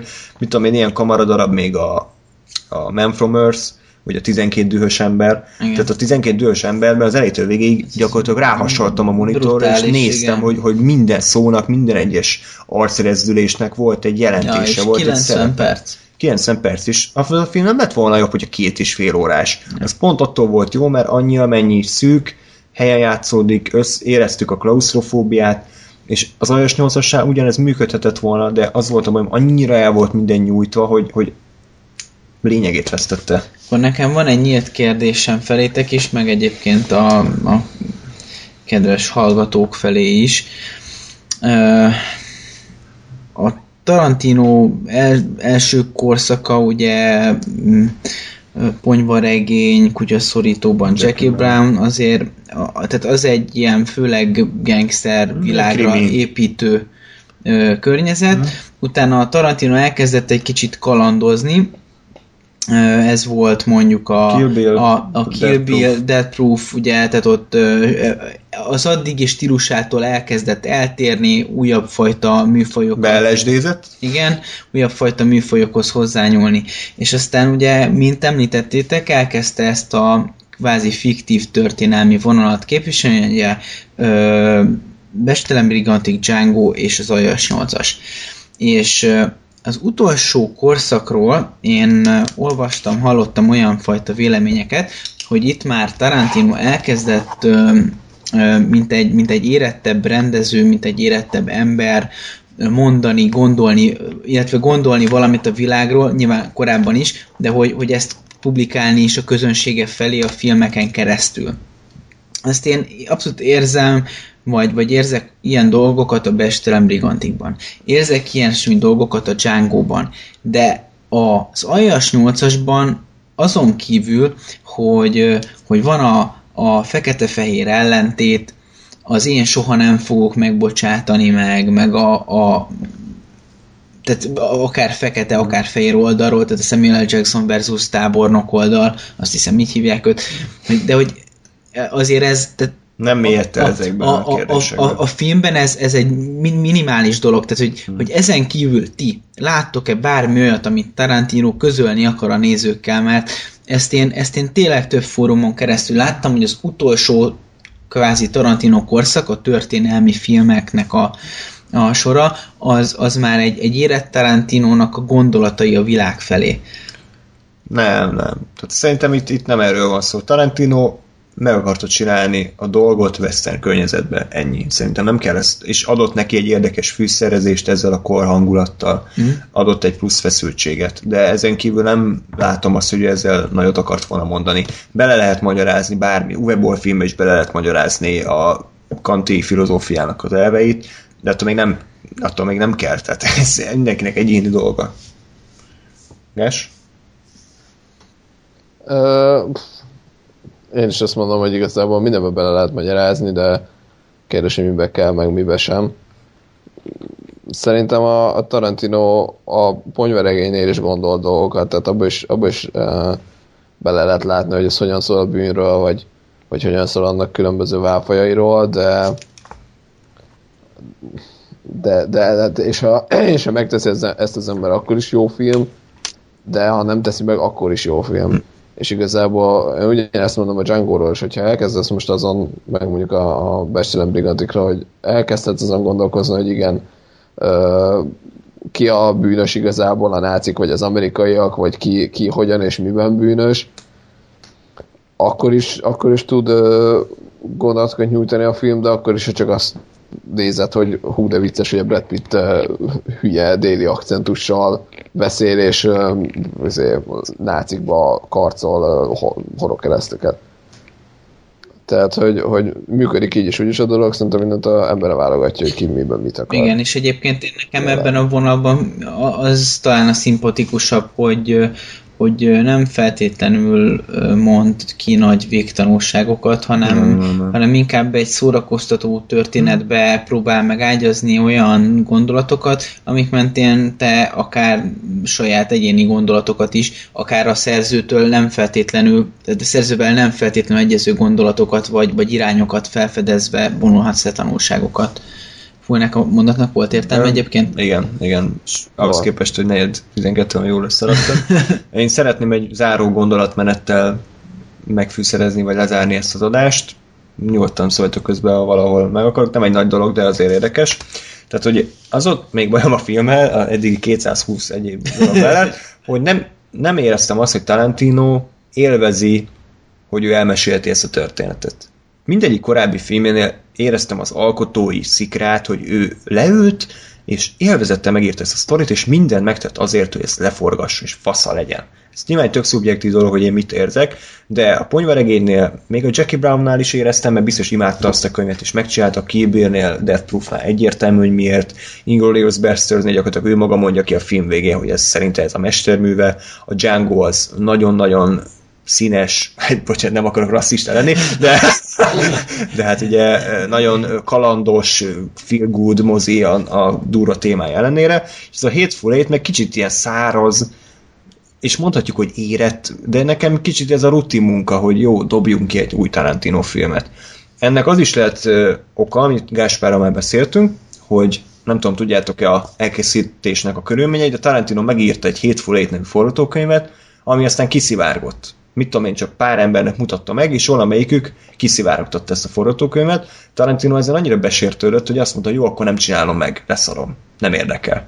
Aztán eltelt hónap, pár hónap, és a Tarantino leült, és akkor azt mondja, jó, akkor megcsinálom ezt, de átírom, hogy azért legyen már valami újdonság ahhoz képest, ami kiszivárgott a netre. És szerintem ezt, ezt picit megbélyegezte a filmet, hogy neki volt egy alapvetően, talán mondhatjuk, hogy jó filmje, ami, ami mondjuk úgy, hogy kudarcot vallott, már hogy nem tudta elkészíteni, és ezért abból a jó filmből kellett csinálnia egy másik jó filmet, ami lehet, hogy már, már nem volt benne annyi motiváció, mint először. Uh-huh. És az egészet oda akarom kivezetni, hogy Tarantino még azt is nyilatkozta, hogy szerinte a rendezők 60 éves koruk után már nem tudják hozni ugyanezt a szintet, elfáradnak, rossz filmeket kezdenek csinálni, és ő nem akar erre eljutni. Ő azt mondja, hogy ő 10 filmet akar megcsinálni, és onnantól lehúzza a rolót. Ö, ugye ez a nyolcadik filme, sajnos már mi már most érezzük, hogy, hogy ez azért már nem olyan, nem olyan erős, és nem olyan, egyszerűen nem, nem, nem annyira feszes, nem annyira érdekes, mint a korábbi alkotásai. Igen, hát mondjuk egy, egy, egy jó vágó párossal azért e- ezt is meg lehetett volna csinálni, úgyhogy hogy Igen. ettől egy, egy, egy jobb szintet hozzon. Itt valahol van egy jó film ebben az Aljas 8-asban, csak össze kell rakni a, az összeszórt mozaik darabkákat, hogy valami jó jöjjön tehát, ki belőle. tehát ö, hozzá lehetett volna még írni, ugye egy, egy, például Andrásnak a gondolatai mentén e, olyan dolgokat, amik el vannak rejtve, és aztán amikor bejön a fordulat, most tök mindegy, hogy mekkora súlyú ez a fordulat, de, de hogyha bejön, akkor utána ez a viszont, ha tényleg ez, ez, ez nem is vettem észre, hogy ott volt basszus, és akkor ezek az ilyen Hmm. apró utalások filmen belül, ezek ö, még sokkal inkább elvitték volna hátán ezt az egészet. Még, még, még úgy is, hogy nincs szerethető karakter, vagy nem elég ö, gonoszak a gonoszok, és Hmm. így tovább, tehát kidolgozatlan karakterek. Egyébként kam- kamaradrámában kidolgozatlan karaktert pakolni egy kicsit öngól. Hát eléggé nagy öngól. Szóval igazából eh, még, még, még, még minden, mindennek az ellenére is, hogyha egy kicsit ö, tényleg ö, feszesebb a történetnek a, a, a, a húzam, a na, feszesebb a történet, igen. igen, már nem tudok beszélni, nem tudom, eddig tudtam volna. szóval, tehát, hogyha feszesebb a történet, akkor, akkor még így is szerintem megmenthetőbb lett volna a dolog. De hát sajnos nem ez lett. Nekünk, még egyszer mondom, ez a mi a saját véleményünk. Ja, hát persze. Ö, tényleg, én nagyon akartam szeretni a filmet, nyilván leírják a kommentelők, hogy miért jó, ezt el is várjuk tőletek, de az élményt már nem tudjuk visszacsinálni, max ha majd újra nézzük pár év múlva, lehet, hogy akkor már, már jobban fog tetszeni. Gáspár, még valami? Ennyi. Tarantino a legrosszabb film. Én, Sajnálom. én a tehát- Dead Proof nálam helyebb van. De Ettől is. Jó, nálam... Persze. Én, én egyébként a Death Proof-val, tehát ott, ott ö, az nekem legalább konzisztens volt. Tehát, hogy... De nem, tehát tényleg, hogy ott, ott láttam, hogy most eljátszom azt, hogy nem tetszett. De hogy ott, ott legalább azzal, hogy van egy igen, ezt akarom csinálni, ez egy ilyen egyszerű hülyeség, emberek ezért beszélgetnek, aztán meg meghalnak, aztán meg más emberek beszélgetnek, más emberek halnak, meg kész. Mm. Tehát, hogy a Death Proof az nem akart enni több lenni, itt ugye héz, és, és emiatt ugye a maga egyszerűségében viszont működik. A, Death, a, a Hateful Eight viszont azt érzem, hogy ő nem, egy, nem ennyi akart lenni, mint ami sikerült, hanem ő több akart lenni, csak nem sikerült neki. Mm. És ez ugye, ugye ilyen, ilyen uh, módon meg nagyobb bukás, vagy tehát hogy, hogy nagyobb uh, negatívum, mint, mint a, a Death Proof. Igen, és, és nem is ad igazából semmit a Tarantino eddigi életművéhez, tehát nem színesíti azt, nem tesz hozzá új elemet, nem, nem ismerjük meg új oldaláról, uh, ahogy azt tettük egyébként korábban többször is. Tehát nem érzem, hogy ő fejlődött volna mint rendező, mint író, hanem inkább megakadt egy, egy stabil, biztonságos szinten, és egy rutin munkát dobott ki. Igen, de egyébként Igen.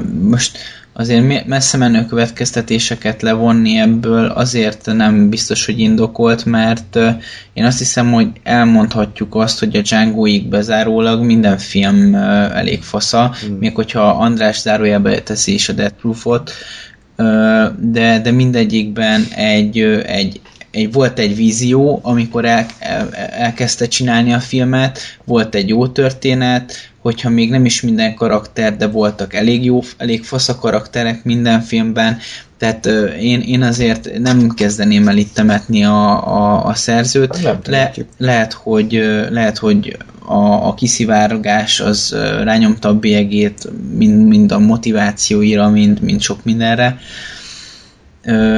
Én, én szívesen várom a következő történetet, és, és állok elébe. Ez most így sikerült, nyilván lesznek visszajelzések, én, én azt gondolom, hogy, hogy nem csak mi vagyunk azok, akik, akik nem feltétlenül annyira pozitívan fogadták a, a filmet, és... Igen, tehát azért nem véletlen, hogy nem jelölték. Most Tom Gaspert nem, nem díjazó, de a Bestelen Brigantik és a django is jelölték Oscar díjakra, komolyabb díjakra. Ezt a filmet semmilyen díjra nem jelölték, azt hiszem talán a színésznőt jelölték a Daisy, de azon kívül semmi komoly. Úgyhogy Mondjuk a kurva jó is volt, azt, meg, azt egyébként aláírom, tehát ő szerintem iszonyat jó, jó volt. volt. Igen. Igen, igen, igen, igen. Úgyhogy Várj, hát semmi, hát ez így sikerült, a de nem, de nem, tehát nem egy hosszan tartó lejtmenet van, hanem most ez éppen nekünk Igen. nem jött be, de az még tudom, Visz, még viszont, viszont az annak a gondolatnak a mentén, ami, amin mentén mondjuk Gáspárral nekünk tetszett a Dead Proof, hogyha valakit elkap ez a, ez a lassú, komor, western hmm. hangulat, és, és, és és így, így el, Érdekel, érdekli igen, a történet, beszippantja a világ, akkor... Akkor ez, ez abszolút ugyan, ugyanúgy működőképes, mint, mint a, miért a, a Death Proof, és, és azt is meg tudom érteni, hogyha valaki azt mondja, hogy egyszer csak jó volt nézni, oké, okay. Ja. Hát sajnos nekünk ez annyira nem. Én, én úgy veszem ki a ti szavaitokból is. Nem, de egyébként nem, tehát nem, én nem mondom azt, hogy egy rossz film volt. Nem volt egy kinkeservesen rossz film. Nem. Csak nem, nem lett annyira jó, mint amennyire jó akart lenni, és, és untatott sajnos. Meg én, én amit a, a legtöbb, amit... Uh, Ami adható? A, igen, hogy, hogy amit tényleg hiányolok, a, edd, eddig a, a legtöbb filmtől úgy álltam fel, mondjuk kivéve Kill Bill, az, az nem adott vagy nem nagyon adott gondolatot, de a legtöbb filmjétől úgy álltam fel, hogy, hogy, hogy, hogy valamin utána elkezdtem gondolkodni, vagy, vagy, vagy valamit adott, ami, amit tovább vittem. De, de erről a filmről úgy jöttem ki, hogy, hogy, hogy egyszer majdnem adott valamit, és aztán elvette. Most annyi, annyi troll mondatot ide be tudtam volna szúrni ebbe a én is, én is gondolkodtam be a film közben dolgokon, például, hogy miért ilyen szar. Ho, hova, le, hova lett ez miért? a két óra? Mi, miért adtam ki én ezért 1300 Miért a popcorn? Igen, hova lett a popcorn? Én is vittem ki magam utána az üres popcornosot, mert elfogyott. Ami egy, ami egy nagyobb tragédia volt, mint bármi a filmben. Tehát, és jobban meg is rázott lelkileg, és jobban izgultam azért, hogy maradjon még, vagy legyen még valamelyik, nem tudom, pulóverem gyűrödésében egy darabka. Egy, már csak trollkodom, de nem, nem, ez, ez a film, ez nem. Nem jött be, ennyi. Nem, nem tartjuk téglaszintű rossznak, tehát azért szerintem egyikünk se megy el odáig, de azért nem. Ez most annyira nem jött be. Úgyhogy semmi baj. Én azt mondom, Tarantino kicsit elszakadhatna már ettől a stílustól, tehát több western ne csináljon, csináljon valami teljesen újat. Én azt várom el tőle. Egy nem űr- is kell egy történet. Egy űrwestern, hogy tök mindegy, horrort, bármit csináljon, csak legyen, legyen benne kezdve akarja megcsinálni. És hogy ne, ő akarja, és neki van lelkesedése, akkor nekem is lesz. Ennyi, tehát nem, nem kell nagy csodát várni. Úgyhogy köszönjük szépen hallgatók, hogy velünk tartottatok, reméljük, hogy nem téptétek ki a fületekből dühösen a, a fejhallgatót és üvöltöttetek bele, hogy mekkora barmok vagyunk. Próbáltuk azért szerintem korrektül megfogalmazni, nem akartuk fröcsögésbe átmenni. Nekem sokat kellett agyalnom az, hogy mik a konkrét problémáim a filmmel, és szerintem azért nagyjából sikerült ezeket így összegyűjtenünk. De hát a korábbi filmeiről is azért tegyünk említést, hogy azokat is azért úgy megnéztük becsülettel, úgyhogy bármi ellen érzésetek lenne, nyugodtan írjátok le, és hát akkor hamarosan újra jelentkezünk. Mi nem tudjuk mivel, nem tudjuk mikor, de az a lényeg, hogy jelentkezünk. Addig is mindenütt kívánok nektek. Nézzetek Inglourious Basterds meg Django-t. Sziasztok!